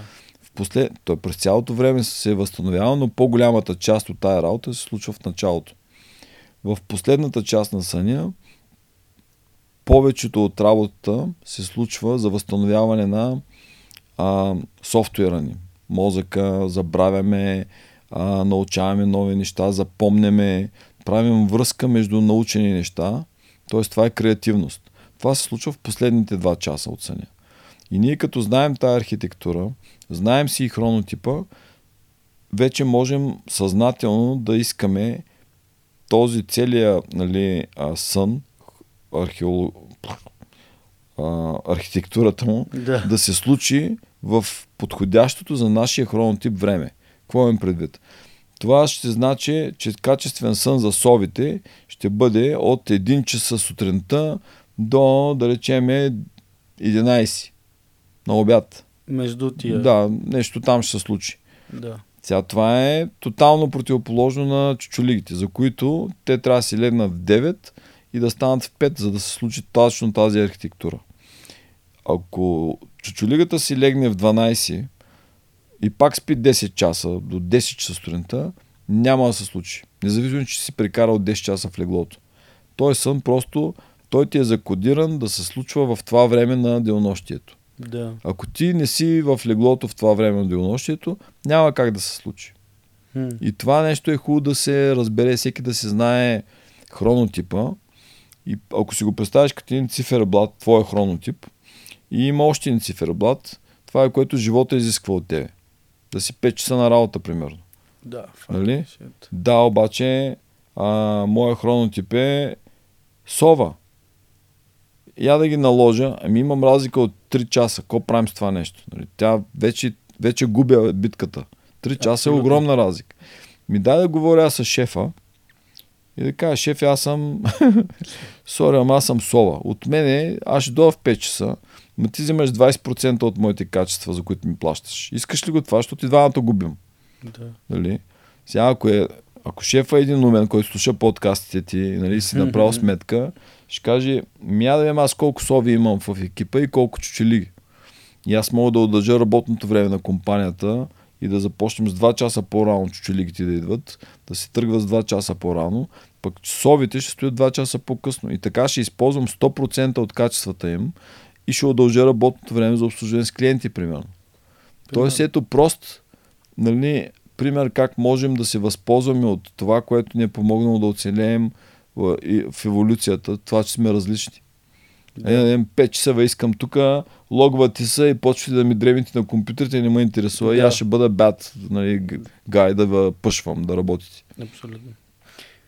Сега има хора, които ни слушат и си казват, а тия говорят, много хубаво го говорят това, mm. ама никой шеф там няма да се съгласи. Аз бих казал, че ако не се чувстваш добре на работата си, без значение дали е свързано с сън или каквото и да е, трябва да си напуснал отдавна. И нашата работа не е всички да съгласят. Нашата работа е който може да чуе, защото който, който трябва ще чуе и ще почнат поне да мислят за тия неща. А, това са такива скрити, скрити възможности за подобряване на ефективност. А, скрити възможности за да караш хората да се чувстват по-добре, защото хората, които случват живота си в техния, според техния хронотип, са по-щастливи. Те не страдат от депресии, те се възстановяват по-добре, да. Те не бърнат аут. Нали? Това са неща, които са плюс-плюс за всички. Mm. А, хронотипа, той някак си естествено, май всеки си го знае. Нали, когато... Подсъзнателно, като че ли всеки знае. Аз питам хората първо, ти какъв хронотип мислиш, че си? Ранна птичка или сова? И те ми казват. И после правим тест. Нали, теста го има в книгата и може да се свали от всякъде, нали, има належни тестове. И теста обикновено точно това показва. Да. А твоите книги къде могат да се намерят, между другото? Къде се разпространяват? дойчин точка ком. Само там? По книжарниците има? Там знам със сигурност, че има линк към Locust Publishing, където са, а, нали, почти винаги има промоция за безплатни доставки а, и някои щастливи книжарници. Някои щастливи книжарници. Да. Не е в момента. Не е навсякъде, да. Да. Може би така по-добре. Не за книжарниците, но нали, не можем да ощастливим всички. Затова щастливите книжарници. Щастливите книжарници. Ами да, а ти сам каза, че ето аз примам. Всеки път, като докоснем някаква нова информация, mm. и тя като постои малко в нас и сме такива, срещаме някой човек, който ние знае и сме, о, как може... В смисъл, вътрешно се удивляваме как може... М- все едно за нас вече е common sense такова mm. малко, някои неща, но всъщност, в крайна сметка, дали... Целта и на подкаста е да повдига вниманието на хората към теми, които аз вярвам и слушам и хората какво искат да чуят. Аз дълбоко вярвам, че им помогнем. И това, което ти казваш, аз дълбоко се надявам вече а, хората, които слушат все още, да са си взели нещо, което да приложат практически, mm-hmm. да видят, че си подобрят живота. Няма как да говорим за всичко. Като се върнеш пак в България, ако имаш желание, тогава ще искам сигурно за дишане да говорим. И така нататък, но знаеш какво много интересно ми стана преди да натисна копчето запис? Ти каза, че като си в Щатите, ядеш по един път на ден. Mm-hmm. Защо го правиш? Това някакъв intermittent fasting ли а, прилагаш? А, фастваш ли като цяло? Гладолечение практикуваш ли? Да. Значи, а, в нашия мастермайнд групата принципът е такъв. Ние даваме информация, която аз съм е нарекал здравни аксиоми. Това значи, че шанса да спорим за нещата, които говоря, е минимален. Хм. И представи си нещо такова за храненето. Знаеш колко диети има в света? Не мога да се представя. Хиляди. Ако искаш да, да гугълваш, ще излезе някакъв а, сериозен номер, който постоянно расте, сигурно, докато си говорим, измислят нови. Добро. Знаеш ли колко начина има да си въздействаш върху храненето? Само три. Окей. Okay. Единият е време, кога се храниш. Да. Другият е колко като количество поемаш. И третия е какво поемаш. Това са само трите начина, които можеш ти да промениш нещо за храненето си. И ти като си mindful, като си осъзнат за тия три начина, ти можеш да вземаш верни решения. Всяко хранене, като седнеш, ти казваш, окей, време ли му е сега на това? Трябва ли ми по това време да ям? Това, което се кане да изям количеството му, нали, окей ли е, нали, малко, много, какво е, нали? Всеки подсъзнателно знае отговор на тия въпроси. И това сега, дето се кане да го изям, добре ли ще бъде за моето тяло? Да. Нали? И пак казвам, ние подсъзнателно знаем отговора на тия въпроси. И първата ни задача е да се опитам всеки един да използва тия три лоста за себе си, в своя полза, осъзнато. Mm-hmm. Ако не го правим, какво правим? Какво, са, какво е обратното? Ядем колкото искаме, когато искаме, каквото искаме. Или този, нали, казваме, стандартна американска диета му казваме. Тега ли? И тя не е хубава. Не е много добра. Да, резултатите са плачевни. Тоест ти искаш всеки един момент да имаш а, осъзнато решение. Взимам се, аз се храня, защото това ми трябва, това количество храна е подходящо и това, което се кане да погълна, ще ми направи тялото или перформанса по-добре. И оттам нататък започва вече а, заигравката с целта на храненето. Ако целта ми е да бодибилдър, ми аз сигурно ще ставам и през нощта да ям, защото аз трябва да билдвам, да градя. Да. Тогава няма да фаствам или да гладувам. Да. Ти, аз имам задача да градя мускули. Те не стават от въздух. Абсолютно. Обаче, ако задачата ми е дълголетие, едно от нещата, които се наблюдават във всички живи форми на живота, от амебите до нас, е, че организмите, подложени на гладуване, живеят по- по-дълго. Период. Е. Няма по-ясно послание в природата от това. Във всички живи организми, подложени на гладуване, живеят по-дълго. Сега науката постепенно започва да обяснява защо това става, няма да влизаме в подробности. Но ако искаш целта ти да живееш дълго, ето ти това е един механизъм.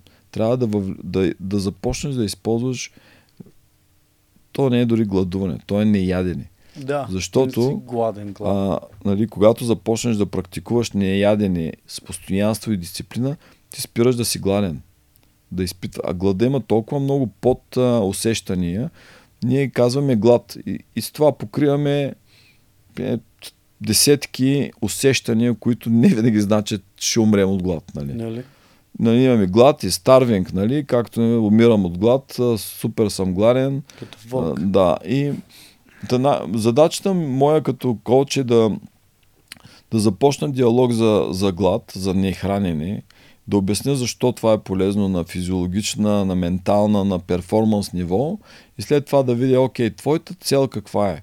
Искаш ли да живееш дълго? Искаш ли да бъдеш бодибилдър? Дай да видим какво може да използваме от тия механизми. Изобщо не почвам да говоря за диети, нали тогава. Да.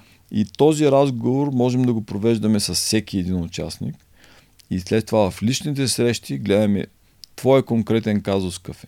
Ти какви заболявания имаш или си имал, или какво искаш да постигнеш и там вече правим тънката фония и деливърваме, така доставяме информация, която ти помага точно при теб да залепнеш, защото тази информация няма никакво отношение към всички останали. Надявам се това да ви е накарало да помислите малко повече за съня си и пък ако сте от хората, които обичат да се лягат по-късно и да стават по-късно, да не се осъждате чак толкова вече. Друго нещо, което а, обсъдихме с Дойчин е за медитацията. Той даде много интересен пример за нея. Но един от най-интересните примери, които съм чувал аз за медитация, дойде от Иван Лекушев, който също гостува в този подкаст и той разказа как по време на една медитация е осъзнал как трябва да промени бизнес модела си. Иван Лекушев се занимава с дигитализация на здравеопазване. Така казано, създава компания, която е започнала като аутсорсинг компания тук в България за софтуерни услуги. И в момента се занимават конкретно с дигитално здраве и имат екип от над сто човека и офиси вече и извън България. Страхотен човек, много интересен бизнес. Препоръчвам ви този епизод. Ако не, чуйте този отказ. Така ли е? Правилно ли съм разбрал? Може ли да разкажеш повече? Медитацията е някаква практика ли, което правиш? Аз съм да. пробвал различни неща, да ръбъра, не съм навлезнал много дълбоко. Да. Ми е интересно. Не сна някой да разкаже, който е влезнал да. дълбоко в материята. Значи, почвам с дисклеймър, че не съм експерт по медитация. Да, нека да кажа. По никакъв начин. Нали, има хора, които практикуват много регулярно, всеки ден, е, всяка сутрин. Да. Това са хора, които могат да говорят нали, за теория и за нали, дълбочина, разбиране на философията и така нататък. Да. Аз се блъсках с медитацията съвсем случайно. Да, как стана? Как стана, във Facebook фида ми изкача един мой приятел, който е лайкнал някакво видео на някакъв пич, който се казва Вишън Лакиани. Не знам дали си го чувал, не.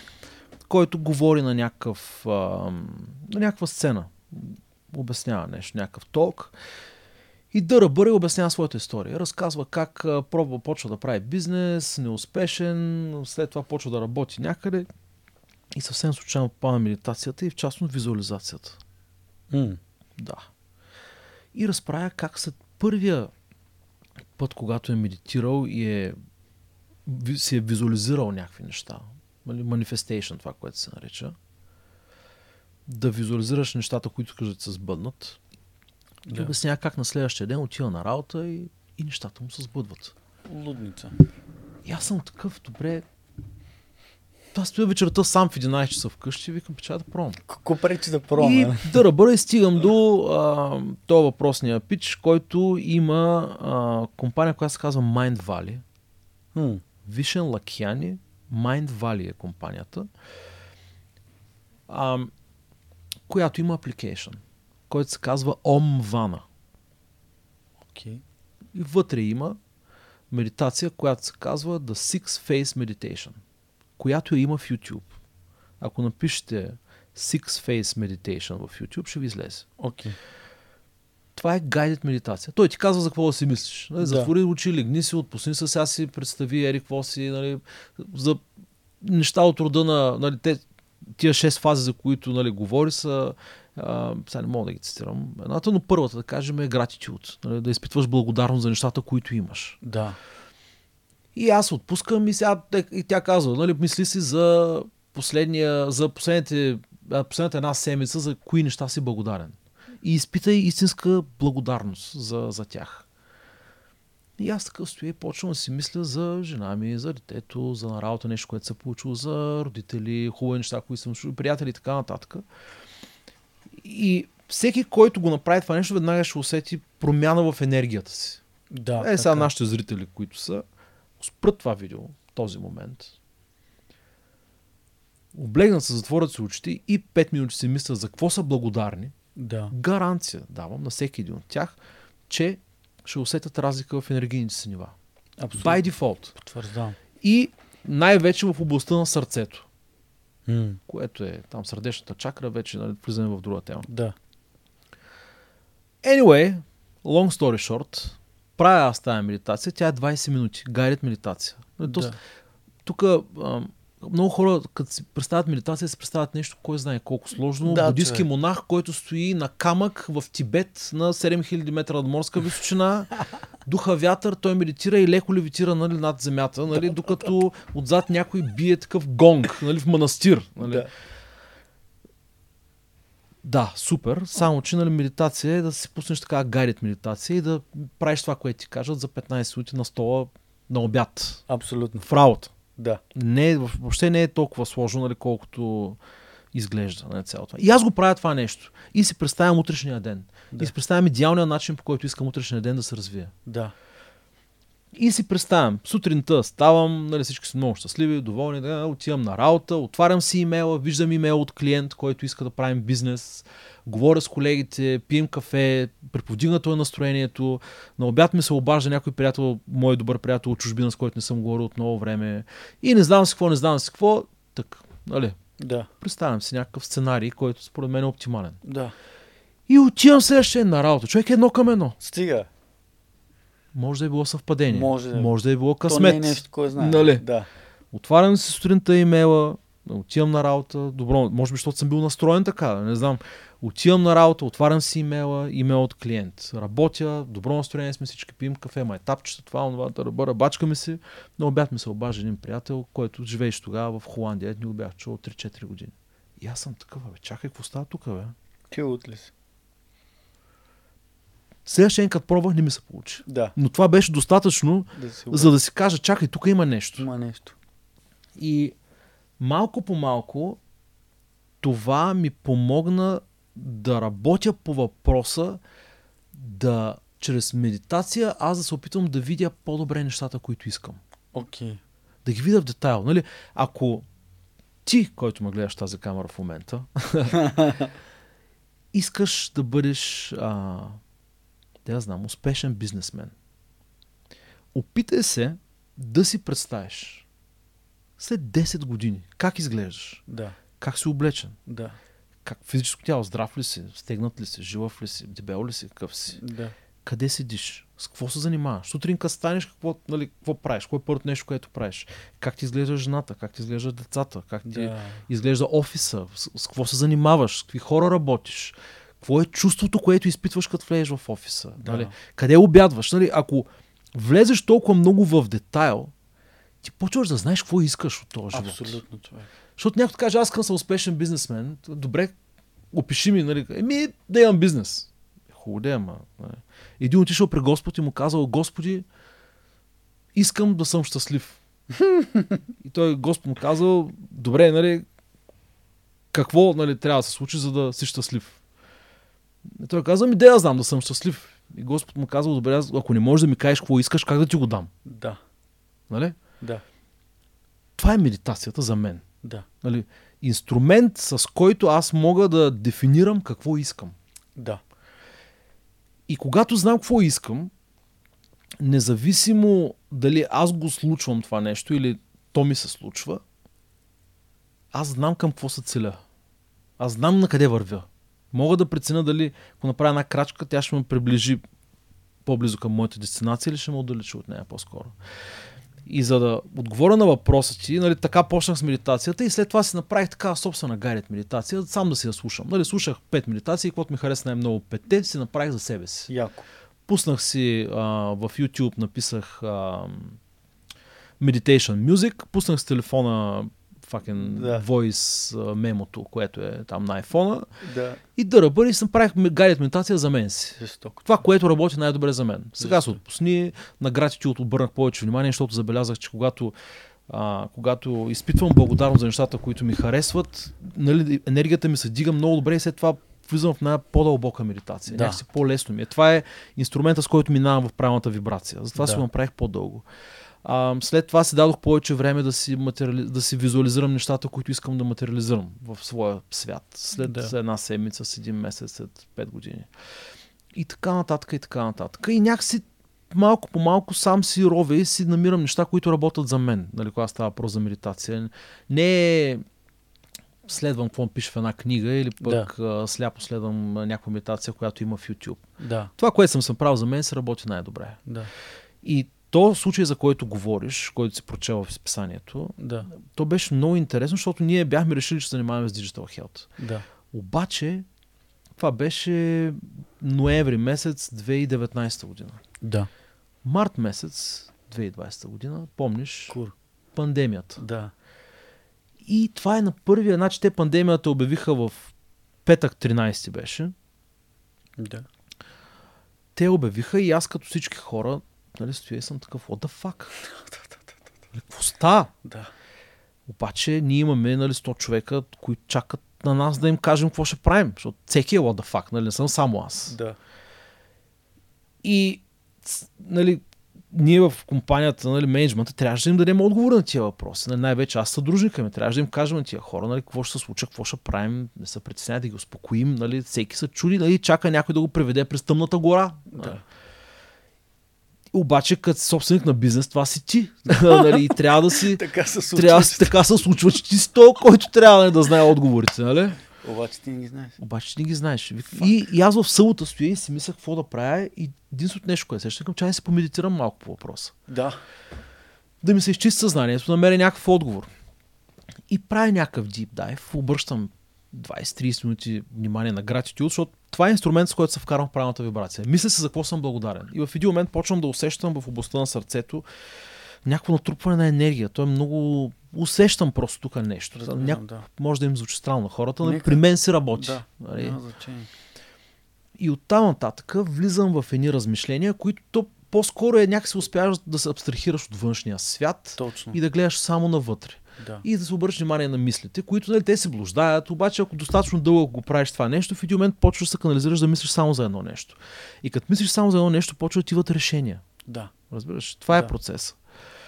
И аз в тази медитация аз осъзнах, че всъщност тая пандемия, колкото изглежда страшно, тая пандемия ще е няколко неща.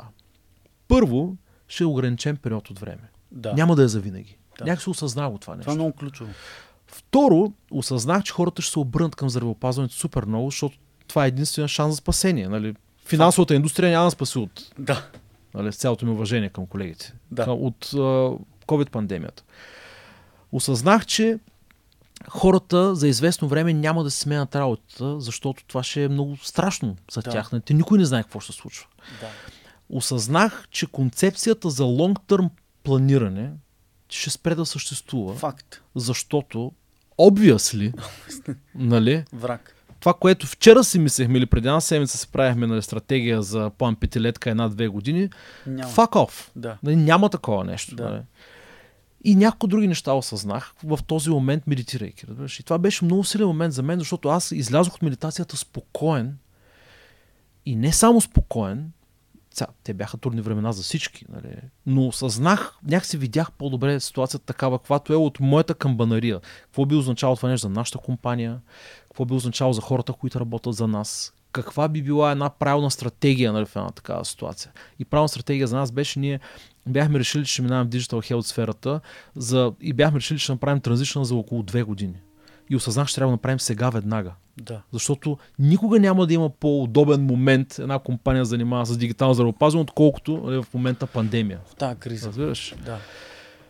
И когато излязох от тази медитация, осъзнавайки тия неща,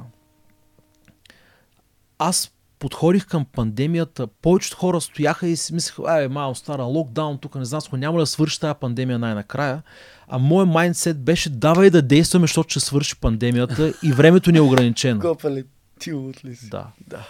И това беше game changer за мен и за нас. Да. Това беше game changer. Майндсета ми беше различен. Страдахме, ние като всички други хора, нали, да. Несигурност, чуди се какво да правиш, ало и така нататък. Но ние в този момент, аз като го осъзнах това нещо, просто подхода от там нататък беше, човек, това ще продължи може би година-две, какво е максимума, който мога да свършим в този, тая година-две, защото след това като се отпуши, ние трябва да сме вече друга компания, с други capabilities, с други способности, и... позиционирани по друг начин. И, и стана, това направихме. И, и то стана, да. Реализирахте го това. Да, да. И сега сте друга компания, друго позициониране. Пандемията свърши, ние сме друга компания, друг бизнес модел, изглеждам по различен начин, логото ни е различно, клиентите са ни различни, всичко и... е различно. Аз видях, че с Ен Ейч Ес работите на сайта. Да, работим. Това е един от първите ни клиенти в интерес на истината. Световната здравна организация. А, не, това е National Health Service в Англия. Това е тяхната а, да, здравна охи, каса. Да, цялата здравна на, на Англия. Ние работим към една агенция в Министерството на здравеопазването в, в Англия. Има и други много история. Впечатляващи клиенти и, и, и работи има, на сайта, който има, има интерес ще види. Знаеш ли, сега като поглеждам назад... Нали, няма някакви конкретни успехи, които, нали, а, за които ще си мисля със сантимент, да. Като се пенсионирам. Нали, но някакси целият този експириенс, човече, Да. Е, заради това се струва човек занимава с бизнес. Ще останеш. Да. Това ще му остане. Като... Е, тази история, която ти разказвам, да. Аз винаги ще се спомням. Ще е. разкажеш на внуците. Най-вероятно, да. И, и се надявам такива истории да мотивират хората да, да, да, да търсят смисъла зад нещата, които им се случват, да повярват, че повечето неща не са такива, които изглеждат, като ги погледнеш да. на прима виста. Да. И...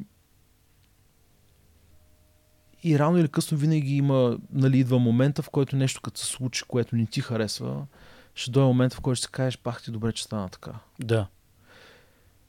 И хората, според мен, трябва да инвестираме в света, в който живеем, трябва да инвестираме в посока да сме възможно най-гъвкави. Да. Защото единственото нещо, което е сигурно в момента, че нещата, динамиката на света, в който живеем, нали, се повиши рязко. Да. И ние трябва да сме флекси.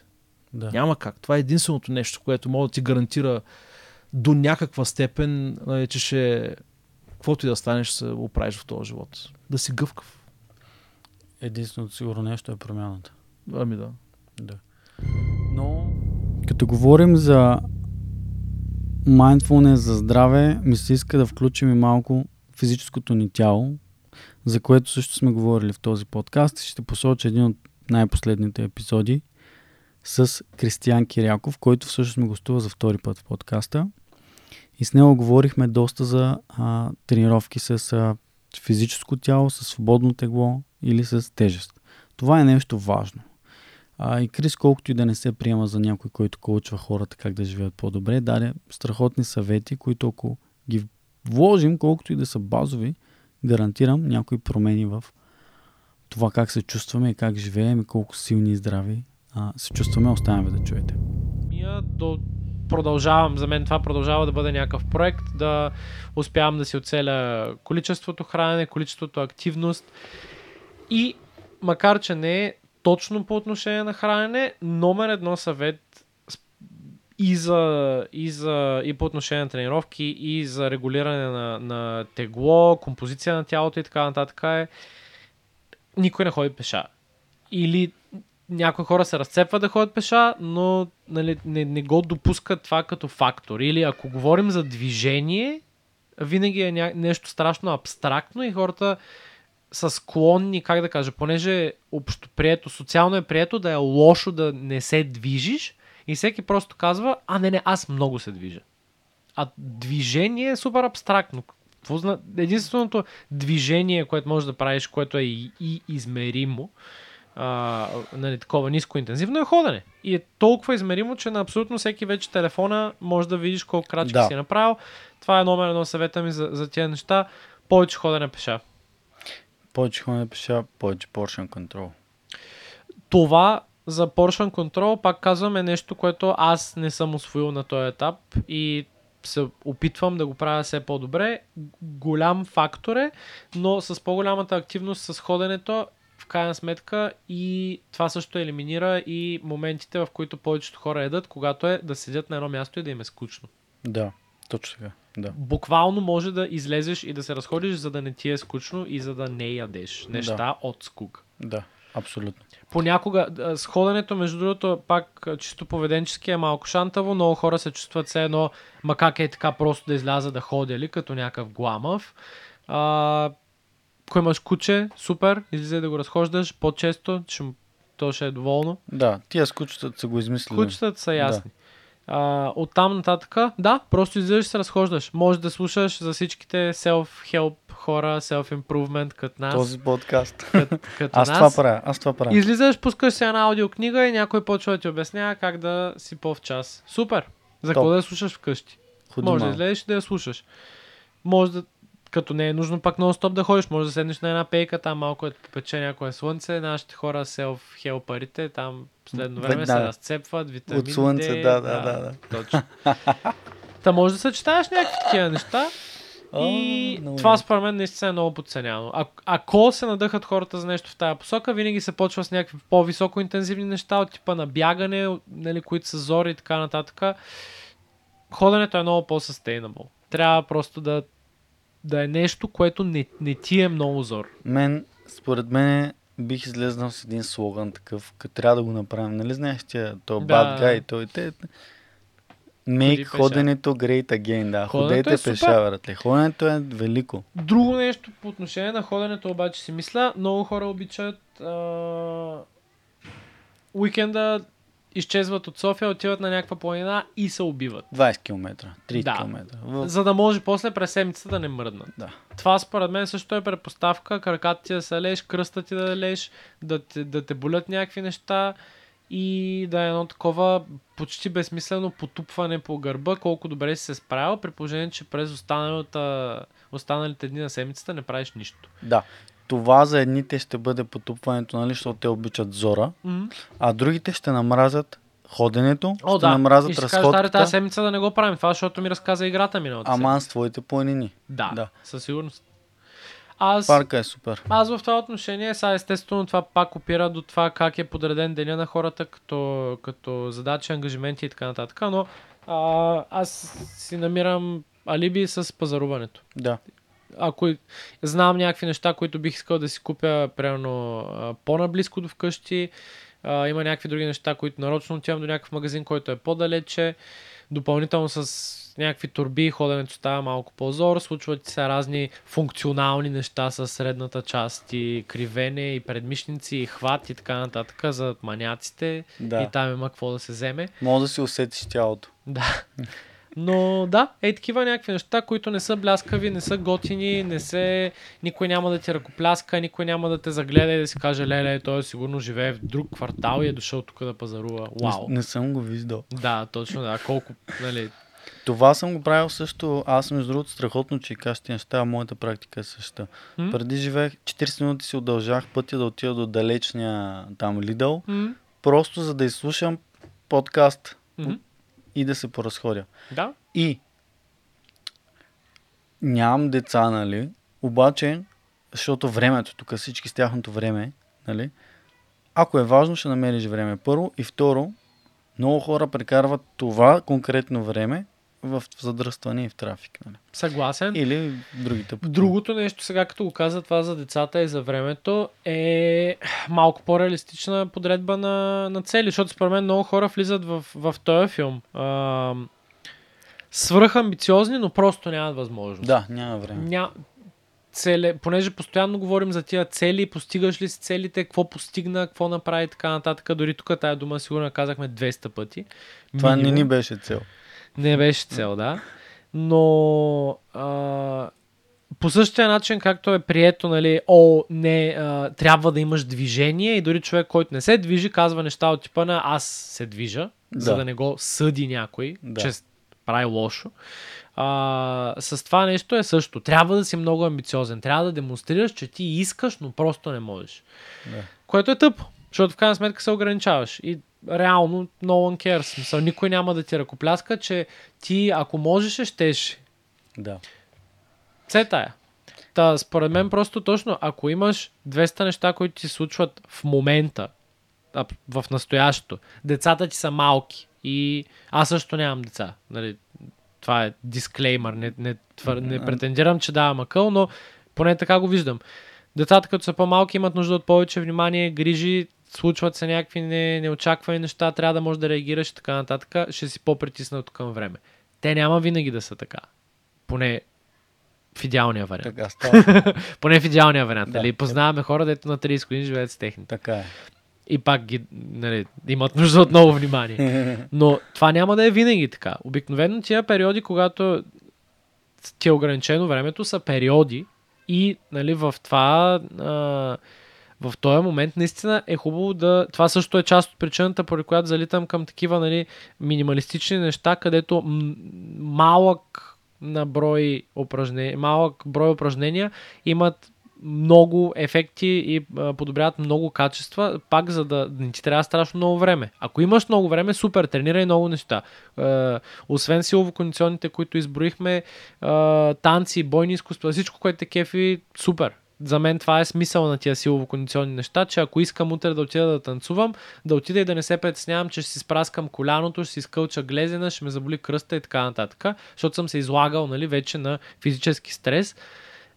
за, за обща физическа подготовка и вече за тия конкретни неща сигурно няма да, са, да, да се справя много добре на танците, защото не съм танцувал, но ще разчитам, че освен техниката, която имам да подобря, все пак съм в добра кондиция. Имам издържливост, имам сила, мога да... Да, имаш стабилна основа. Да, точно. Това е, това е за мен изцяло смисъл на тия неща, кои, които правя, и това ми е идеята с, с, с тренировките. Но мисълта ми е, ако ти е ограничено времето, прави някакъв минимум. Не, не дей да избягваш абсолютно всичко, просто с идеята, че нямаш време. Да. Това е много добре, което го каза, изключително. За хората, които нали, не искат да ни вярват, защото нямаме в момента деца, пак ще дам референция към предния епизод, нали, с Дизела. Човек е професионален стезател, а, който в момента твърди, че е намалил стезанията, но нали, той даде пример, слушайте епизода, той даде пример как в момента той има близнаци, които са в момента на девет месеца, как му се е ограничило зверски много времето, защото той е тренирал по часове всеки ден и той го осъзнал това, взима това, което има и прави да му остави, нали, променя си перспективата, целите и все пак успява да тренира. Това много помага, е според мен, да, да, си, да направиш за, за себе си равносметка, особено за хора, които имат вече, а, нали, защото говорихме как би постъпил някой, който няма установена практика, не знае откъде да почне с тези неща, притеснява се и така нататък. Познавам пък много хора, които години наред вече имат, имат неща, които са си свикнали да правят и, и така нататък. И когато имаш свободно време, е супер. Има обаче наистина вариант тия неща леко да се сбият и е много полезно да можеш да да махнеш излишните неща. Да. И да разбереш кое всъщност е, е, е най-резултатно и кои от тия неща са може би един, едни излишни двайсет минути, които хабиш в залата, вкъщи или където иде да правиш някакви неща, които не са непременно супер резултатни. Здравето, заедно с бизнеса и креативността, са нещата, които най-често засягат се засягат като теми в този подкаст. Това са моите основи. Следващият гост, който ще ви представя, съчетава много, по много интересен начин тия неща.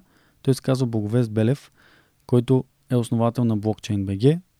Също е съосновател на Tavex, за която ви споменах малко по-рано в подкаста. И по времето, което аз работих там, той също ми беше шеф, така да се каже. Боби ми даде много интересен поглед над средата и над финансите в епизода, в който ми гостува, е над парите. Затова искам да го споделя с вас. Получих страшно много хубави отзиви за този епизод и от хора, които не съм очаквал, за това как им е подействал разговора с Боби и нещата, които той е казал. Освен за пари, си говорихме и малко за терапия и така нататък, и освен финансов съвет, той даде много добър поглед на това как човек да структурира средата, в която се намира. Така. Нали, но, но си изискват и усилия. А, тоест, тук това няма по-добра възвръщаемост. Ако ще и фото и крипто да избухне, няма как да ти е по-добра от това. Да. Трябва да стигнеш до лимита на, на, на твоя си лимит, колкото може, така че да, да имаш възможност да изкарваш пари, без значение дали ще е като кю ей или, или някакъв бизнес, или, или фото и да се фокусира човек. Там, особено на тия години, имаш най-нова възвръщаемост. И, и е най-смислено, защото имаш и много години напред, в които ще го правиш това нещо. Тоест, да. всеки, всяко две хиляди лева покачване на заплатата означава, че още много години можеш да го взимаш това нещо. И да. М- да. Има голямо натрупване, пък може да не ти струва. Сега, то ще ти струва поне толкова усилия, колкото и пари. Да. Така че малко е, нали, не е... Mm. Обикновено хората питат, нали, къде мога вкарам пари, нищо да не правя. Така, точно. Но ако искаш, ако искаш максимална възвръщаемост, трябва хем да правиш, хем да вкараш. Mm. Защото дори и като вкараш някъде пари, то не е, никога не е съвсем пасивно. Да. Защото като оставиш някъде е така, първо ти трябва да си направиш а, хубаво, внимателно ресърча къде, какво да вкараш и колко. И после Да, да си уверен в това да продължаш ли да държиш, да продължаш ли да държиш, да продадеш ли, да държиш ли. В смисъл, това е нон-стоп следене. Дори да някакво периодично, пак е играчка. Така че ще отнема време. И ако, особено ако искаш да си да изкараш пари с тази инвестиция, трябва да концентрираш. Ако диверсифицираш то неща, по-скоро, по-скоро пазиш и, и, и вървиш заедно с пазара горе-долу, както върви. Да.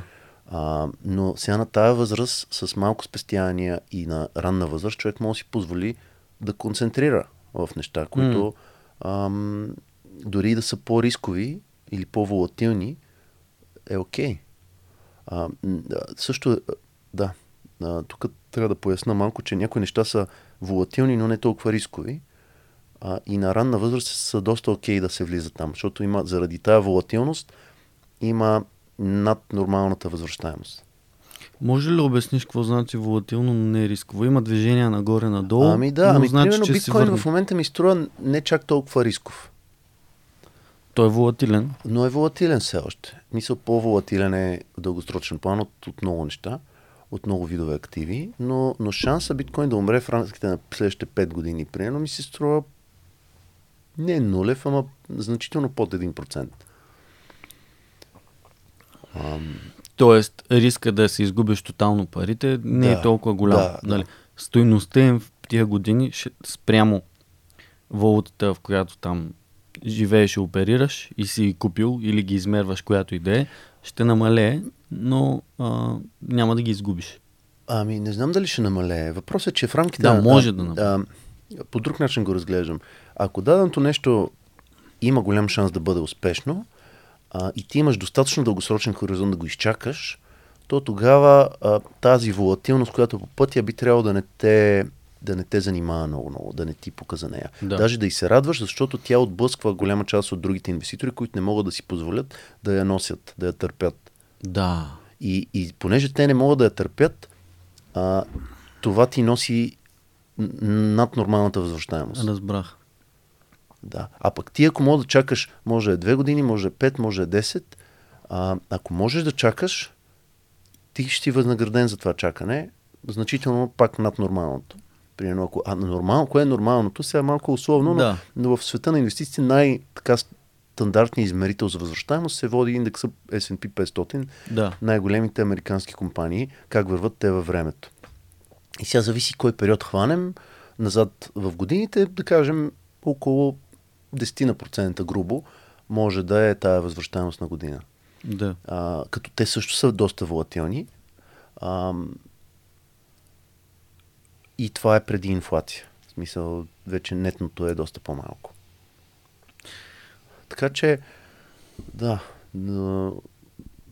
не знам как да го обобща, да. защото нали, разклонихме се на различни посоки, ама ам, да, концентрацията е важна. Това да вкараш все пак някакво време и внимание, трябва да търпиш на волатилност. Ако не, не търпиш, просто трябва да взимаш нещо, което е неволатилно, но, но тогава няма да очакваш и голяма, кой знае каква възвръщаемост. Ще бъде по, а, по-плавна. Да. Един вид. Да. А... Но на двадесет и осем хоризонтът ти е дълъг, трябва да използваш. Това е важното. А, това са двете ключови неща. Първо, хоризонтът ти е дълъг, а, и а, това, че м- трябва да инвестираш в себе си и в твоите умения. двадесет и осем още си млад. Да. Въпреки, че нали, може да станеш потенциално да си съпруг и баща и някакви такива работи съвсем скоро. Нали, очакванията на обществото са такива.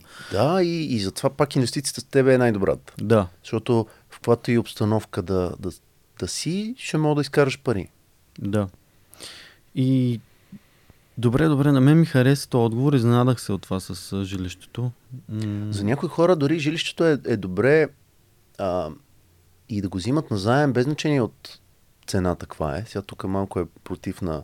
Защото да. хората, които не могат да спестяват, а, а, нали, харчат си горе-долу, каквото изкарват, това ти се явява един вид насилствено спестяване. Точно. Защото ти се заключваш за едни двадесет-тридесет години, които да е верно плащаш и лихва, ама ще, щеш не щеш ти дърпат едни пари за главницата.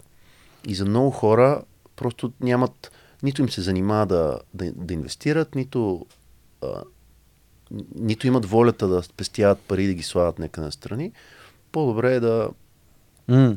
да взимат да се, кредит и да, и да... да се заробят с към банката, както казват.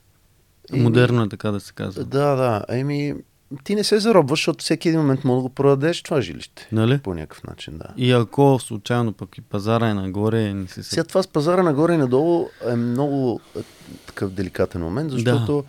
Аз откакто се занимавам с инвестиции, все има някакви спекулации на къде ще ходи пазара. Да. И включително и аз супер редовно не познавам на къде ще ходи. Много странно. Да. А, и, и не знам защо трябва да вярваме, да продължаваме да вярваме на такива прогнози. Да. Да. Очевидно е, че сега в момента прикачващи се лихви и при положение, че последните няколко години избухнаха много имотите, сега вероятно не може да очакваме подобно избухване да продължи. Нали? Точно днес, тук и сега, двайсет и трета година. Ама някои хора едва ли не спекулират, че ще паднат супер много тия имоти, пък те може да не паднат чак толкова много. Може в края на тази година инфлацията, както сега намалява инфлацията, пак да тръгна да се дига и хората ще, няма да, да тръгват да продават толкова много. А, мисля, много е трудно е да се предвиди. Или ако паднат, колко ще паднат? Допреди COVID нивата ли ще паднат? Да. Още надолу ли ще паднат? Или по-малко от това? А, и, и затова за мен е много важно, а, понеже личното жилище не е инвестиция, а то е консумация един вид. Така го виждам. Така. И човек е хубаво да подходи като а, следва вътрешната си потребност и нужда. Ако ти се родил дете, имаш нужда от по-голям апартамент и имаш нужда от по-голям апартамент. Факт. А, и сега пазара на къде ще ходи, първо, че не знаеш, второ, че няма как да знаеш, трето, че не би трябвало да ти пука, защото живота си върви и както от, от много години може да си казваме, те ще върват надолу, ще ги чакам, ще ги чакам и след десет години още ги чакаш. Да. Да. А, а, така че, да. Боби, ти в този момент успокои много млади семейства на кредит, на, на апартамент. Не, а, хубаво е, че а, говориш по този начин, защото някакси по-човешки звучат нещата, а не толкова цифри инвестиции. Мен това ме бъгва понякога, като взема да слушам някакви анализи. Всичко са едни цифри, едни работи, а в крайна сметка, нали, всичко, което правиш, трябва да ти е удобно и угодно на теб като човек. Така и няма, няма нужда всеки да, да, да е много такъв запознат инвеститор, да. Дълбоко. Да. Макар, че сега живеем в такива времена, че не може па съвсем да си, нали, ако искаш да имаш някаква финансова сигурност и финансово здраве един вид, малко или много трябва да се интересуваш. Да. А, нямаш избор. Да. Просто а, много е динамична системата и а, в една идеална система би трябвало просто да спестяваш в нормални пари и да си купуваш облигации, примерно да ти носят някакъв процент да защитаваш и друго да не те интересува. Но живеем в, в система, която е много клатеща се и променяща се. А, надявам се след криптовалутите един ден за нашите деца да, да бъде по-стабилна. Но, но в момента е така, че трябва да, да, да знаеш какво се случва, ако, ако искаш да имаш пари и да си в добро финансово здраве. Mm. Както и от една възрастна там, трябва да почнеш да се интересуваш от това какво да ядеш, не, колко ли? Да спиш, ам, колко да спортуваш, е такива неща. Иначе ако разчиташ само на, на, на лекарски съвети или на, или на това да ти се появи някакъв проблем и да те да ти го решат, няма да е добре. Няма да е добре, да. да. Малко ли много трябва да отделиш време за тия неща? Ай, ще минем малко на тази тема, но да заключим тази с финансите. А... Първо, ти каза за волята за спестяване, много важно. Това е много интересно. Ей, тук има една книга, предния път говорих за нея, най-богатия човек в Вавилон. Mm-hmm. Там е много просто. Казва ти десет процента от каквото изкараш, го заделяш и не го харчиш. Супер много финансови съветници казват същото нещо. Джим Рон, ако щеше още преди не знам колко години, някакви по-модерни такива, по-технически. Обаче, ти имаш ли някакъв хак, освен да си купим нещо на кредит, а, което да, да ни подсигури волята за спестяване, без значение колко много пари изкарваме? А, нали? Защото някой ще каже, брат, аз като не изкарвам достатъчно, как да спестявам? Нали? Ами, то е вярно. Ами, защото все пак искаш и да живееш, нали? Да. Ами, не знам, човек. На мене, моята философия винаги е била съвсем различна. Аз не мога. Такива някой, като ми каже, спестяй десет процента да. И ми идва да го шамара направо. Да, супер. А, много ме... Дразнат ме да ме вкарват в някакъв кълъп, дето трябва така да правиш. Да. А, И аз винаги съм изхождал от гледна точка, че трябва да правя повече пари, да. За да ми стигат. И когато ми стигнат на, на нуждите, всичко, което остане, е добре дошло. Може да е десет процента, може да е осемдесет процента. Да. И, и това ми е фил. Просто искам да изкарвам повече пари. Ами аз така да ти кажа. Аз да, така и, да или пък като Ама... тия финансовите съветници, а, винаги има един такъв въпрос, какви си целите си. Аз прямо твоите цели да. Трябва да определим, нали... План ще направим. План ще направим. Да. Какъв план бе? Искам да, искам да ми е да, да мога да си позволя всичко, което искам. Да. И да ми оставят пари за, за, за инвестиции и за други, за, да. За спокойствие в да. Бъдеще, приема. Да. За някаква сигурност. Какъв план? Це... И какви, какви цели? Искам да имам всичко, което ми е важно искам да го имам. Искам на Малдивите, брат. Да. Но има един момент, човеш, човешкия, нали, корема безкрайен. Не е корема. Единственото нещо, което е безкрайен, е, е, е борбата за статус. Така. Всичко останало е крайно. Това е важно. Това е абсолютно така, човек. Изтваряш Инстаграм, то се бил на Малдивите, трябва и аз да отида на Малдивите. Нали? За това говорим. Ами не само това. Не само това. Зависи в каква, в каква среда се движиш, с какви хора общуваш, на какви хора се опитваш да се харесваш. Да. А, с, с, с какви се бориш един вид. Абсолютно. А, да, и, и, и статуса е нещо, което може да е безкрайно. Не е случайно, че много хора просто нямат насищане на, на колкото и пари да направиш, се едва ли не се увълчваш за още и още да. И още и то е безкрайен цикъл да. На това нещо. И какво се случва ти реално почваш, кажеш ти, бе, ако имам примерно, не знам, десет милиона, за какво са ми повече? Ти лучи да. Си.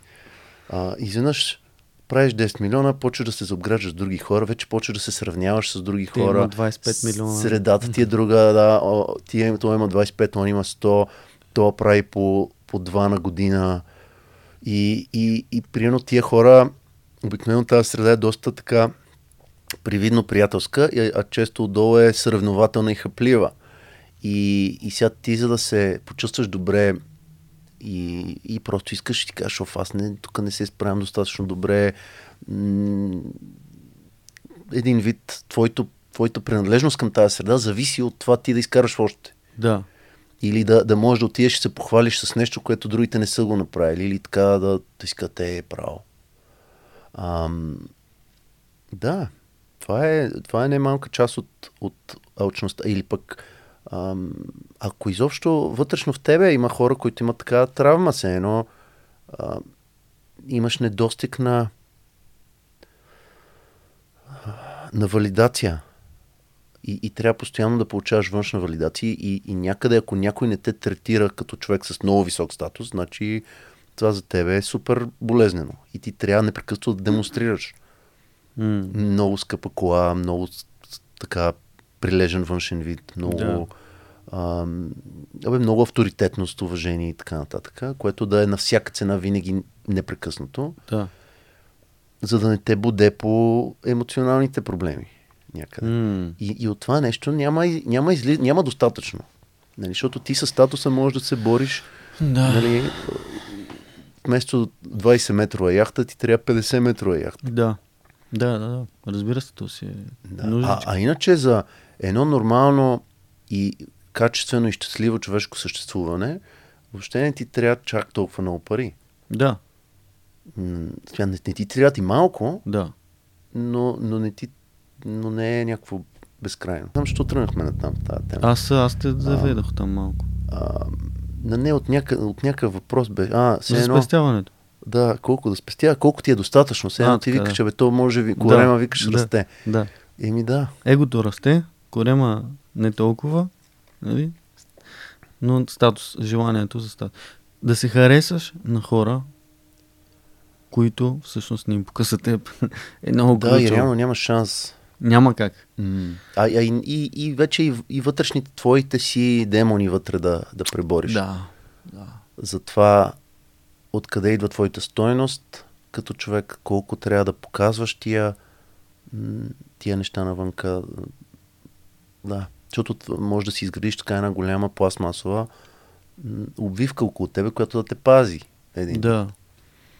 И това струва много пари вече. И ти почваш да се сравняваш, нали, апгрейдваш си средата, тази среда има други хора с, с, с, като тебе или повече. Там вече пак повече клати и ти за да си... Тебе просто трябва да, да наваксваш. Повече и това е безкрайна игра. Е това. Безкрайна игра. Да. Но все пак не е лошо да си апгрейдваш средата, но не спрямо финансови възможности, а спрямо... Ти как си апгрейдваш твоята среда? Абе, те това е, е много интересен въпрос. Да. Трябва да си апгрейдваш прямо текущата ти ценностна система. А, така. Това ми е важно. Ме. И... Текущата. Да, ами защото тя също се развива по някакъв начин. Да, да. Кои неща са ми важни в момента, какви, а, какви неща харесвам, какво, какви са ми целите, какво, какъв тип общуване предпочитам и така.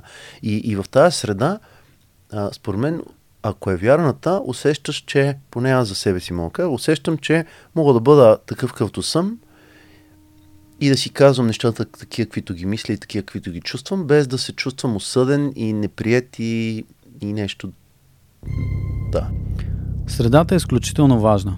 Един от хората, който е част от моята среда напоследък, отново благодарение на този подкаст, е Илия Вълчанов от Team джи пи ти. Team джи пи ти е българска компания, която е базирана на ChatGPT и позволява на екипи да колаборират, докато се пишат с ChatGPT. Или е фаундър и на друга компания, която се казва Treveta и така нататък. Е един от най-изключителните а, хора, с които съм се запознавал. Той даде много добър и интересен съвет за всеки, който стартира бизнес и го строи публично, защото неговата компания той изгражда абсолютно публично, като постоянно дава отчет за прогреса им в LinkedIn. Чуйте какво ми каза той. Човек може да направи с тази информация различни неща. Аз строя тази компания публично, реално като експеримент. От да. край време много исках да навляза в това. Това е като мувмент, такова движение. Build public, Build, building public. Да. Да, да казваш... А, какво правиш, как, какво си направил с фирмата Day One, нали, на първи ден, на десети ден, на двайсети ден, на стотния ден и разказваш на хората как прогресира цялата, цялата компания и цялата идея. Много, много ми е интересно, когато съм гледал други хора да го правят и всъщност един от колегите каза, абе, нищо не пробваме това и аз, еми, айде да го пробваме. И всъщност осъзнах, че по този начин аз първо ам, ам, знам компанията във всеки един момент а, колко пари е направила, колко дни са минали от а, началото на компанията, колко сме ефективни ние с а, създаването на продукт и а, правене на по-добър продукт, колко сме ефективни с намирането на клиенти. И това са много важни неща, защото те ние започнахме да продаваме продукта преди да има продукт. Да, и, а, то е много добро. Да, добро е. Това го прочетах в една книга. В коя? Ами силно я препоръчвам. А, казва се The Right It от Алберто Савоя. Той е тре, а, първото, първия инженеринг човек в Google. Тре, мисля, че третия или четвъртия човек, който въобще е започнал да работи в гаража да. а, по Google.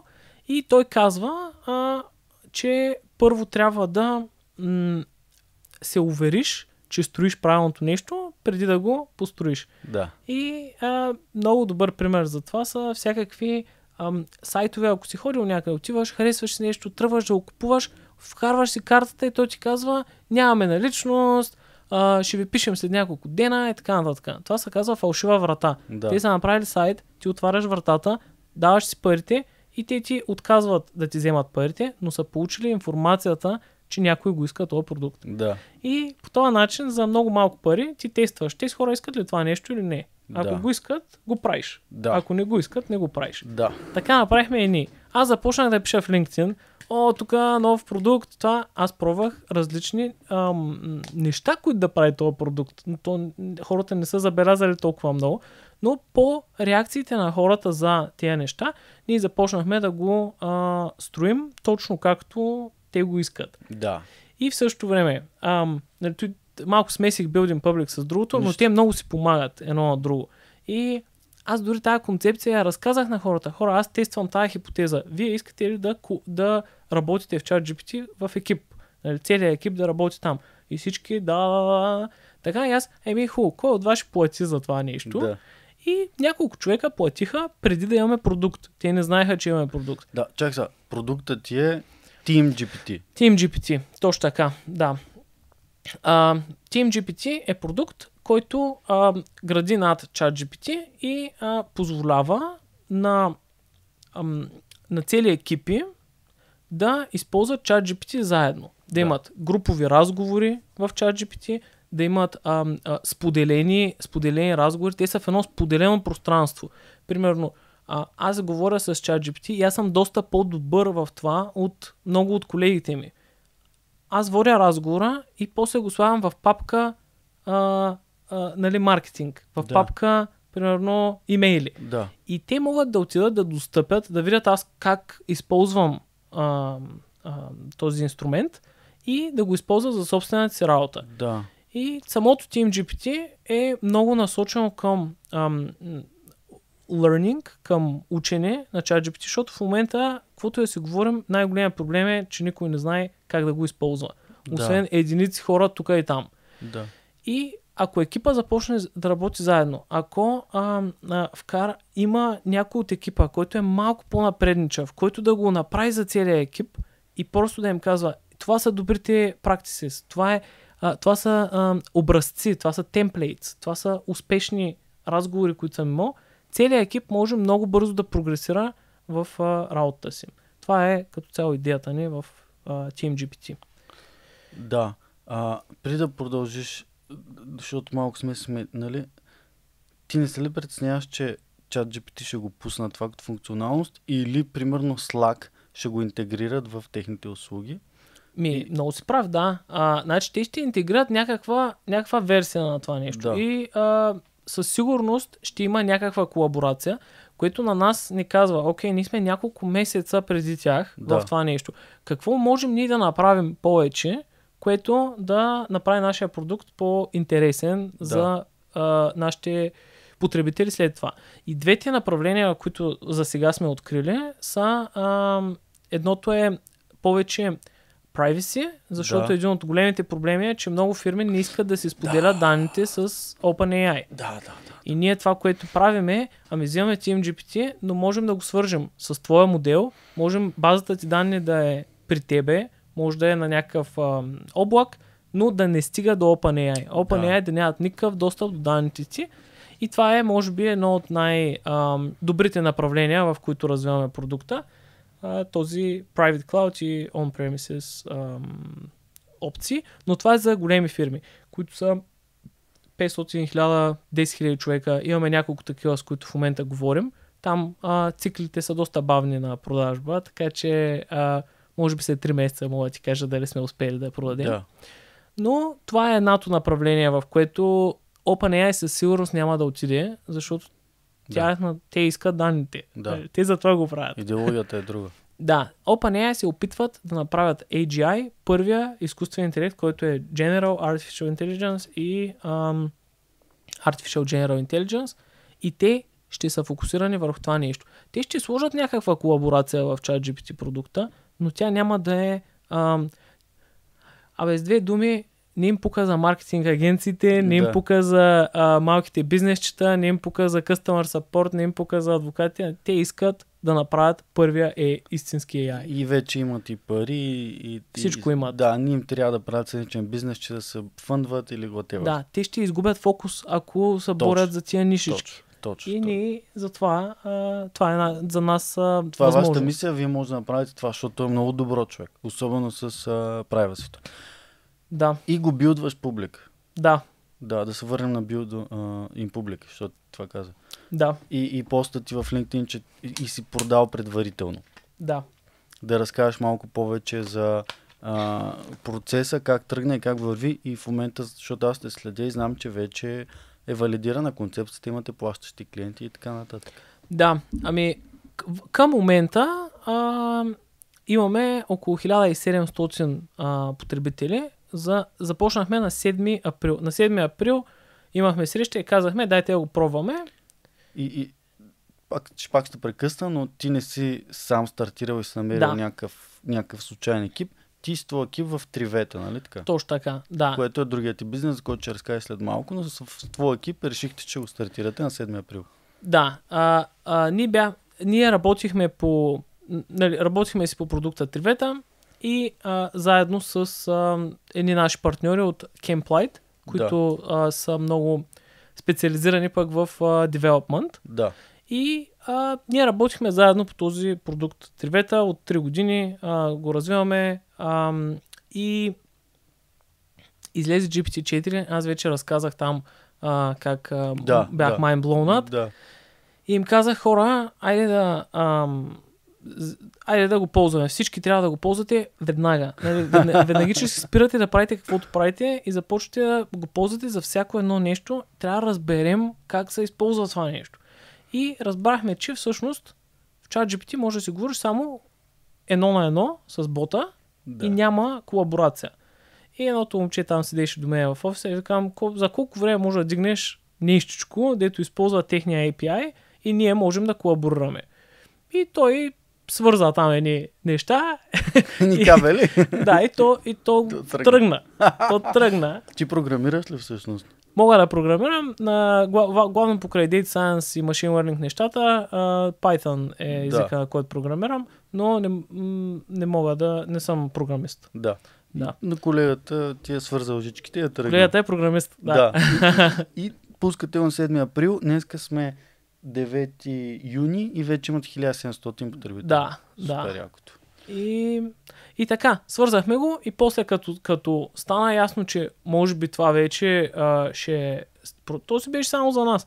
Като да. Стана, че, поя... че, че може да стане за продукт, реално а, доста пет-шест човека са, а, обединиха около тая идея.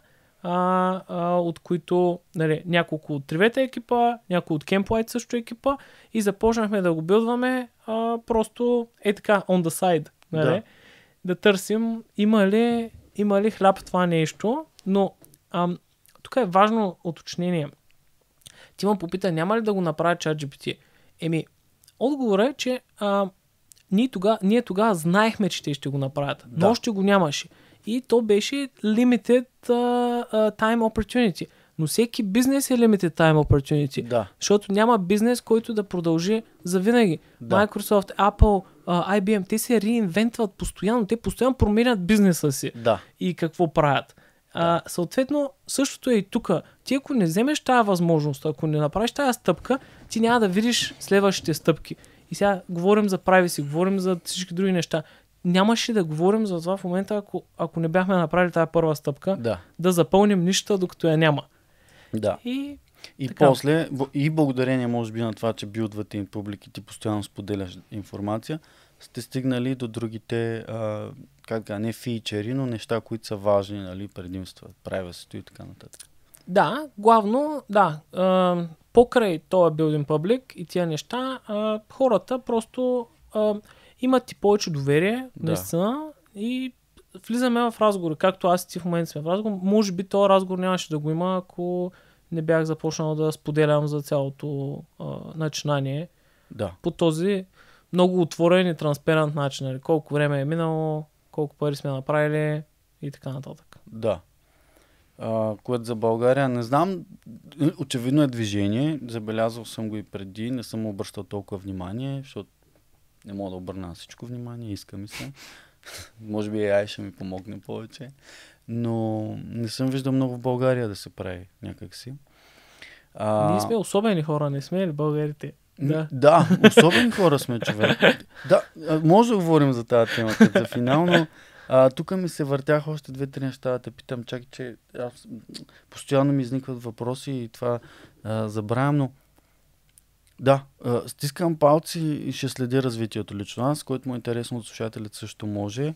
За мен е много впечатляващо, нали, малко така стана един микс това обяснение, но много интересно, аз разбирам защо и като дойде каза, че се ентусиазирам да говорим по темата и аз много се ентусиазирах вече. Кажи набързо за, за, за, за Treveta, какъв е продукта и как го правите, защото, нали, виж колко е интересно, ти, ти си сериен предприемач вече, нали, ако не беше... Не бяхте имали... Майко, как mm. се изразявам, брат? Не знам кой ме слуша въобще. Ако нямахте... Разбрахте. Да. Искаш ли ти отговоря на въпроса? Да, отговори директно.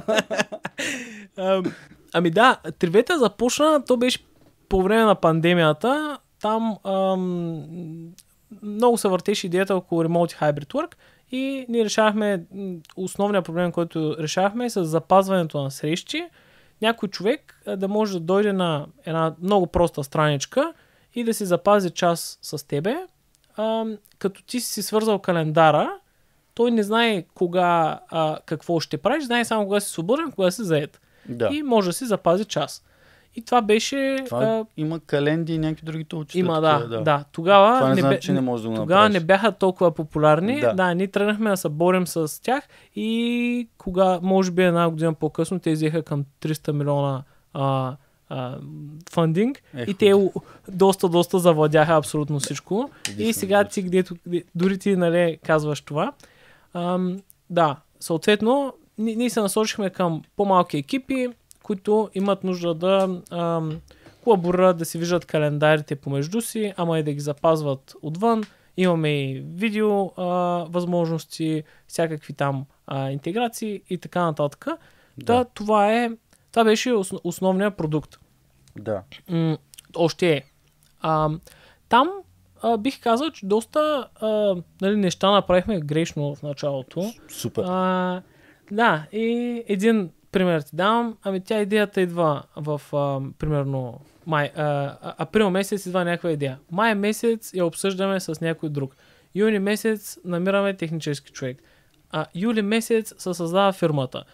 Август месец пиши го а, нали, да. ваканция. Да. В септември почваме да работим. И ние всъщност от нея единайсет месеца да изкараме първата версия на продукта, която Фа... хората вземат. Да. Новия продукт А, а на третия ден вече бяхме продали и знаехме хората, нали, искат ли го, не го ли искат. Да. И какво точно искат? То да. Това е. Нали, да. Какво искат точно да им построиш? Есенцията. И сега, много... А, тук е важно пак нали, за пътя, по който тръгнеш, защото аз бях в ей ай средите с онлайн курсовете, после бях в продуктовите среди с а, Тревета. Да. И още съм нали, в двете. Но... А, той микс между двете стана продукт за ей ай. Да. И аз вече знаех а, как много бързо да го направя с минимални ресурси, кой от екипа какво може да направи. Това също е много важно. Да. Кой как да а, може да подпомогне този продукт, без да изгуби фокус от другите си неща да. Или така нататък. И, и така. Ние постоянно се развиваме и променяме. Креативността ни извира и ни отличава от всеки. Затова да пазим твърде много тайни за някои идеи е безсмислено. Може би за някой се струва, но като цяло Вселената е една креативна промяна. Затова то правя и този подкаст. За да споделям, за да се развивам и да развивам хората, които го слушат. Мен това ме радва и ме кара да се чувствам добре. И на всичкото отгоре вече мога да кажа, че то е реалност и се случва.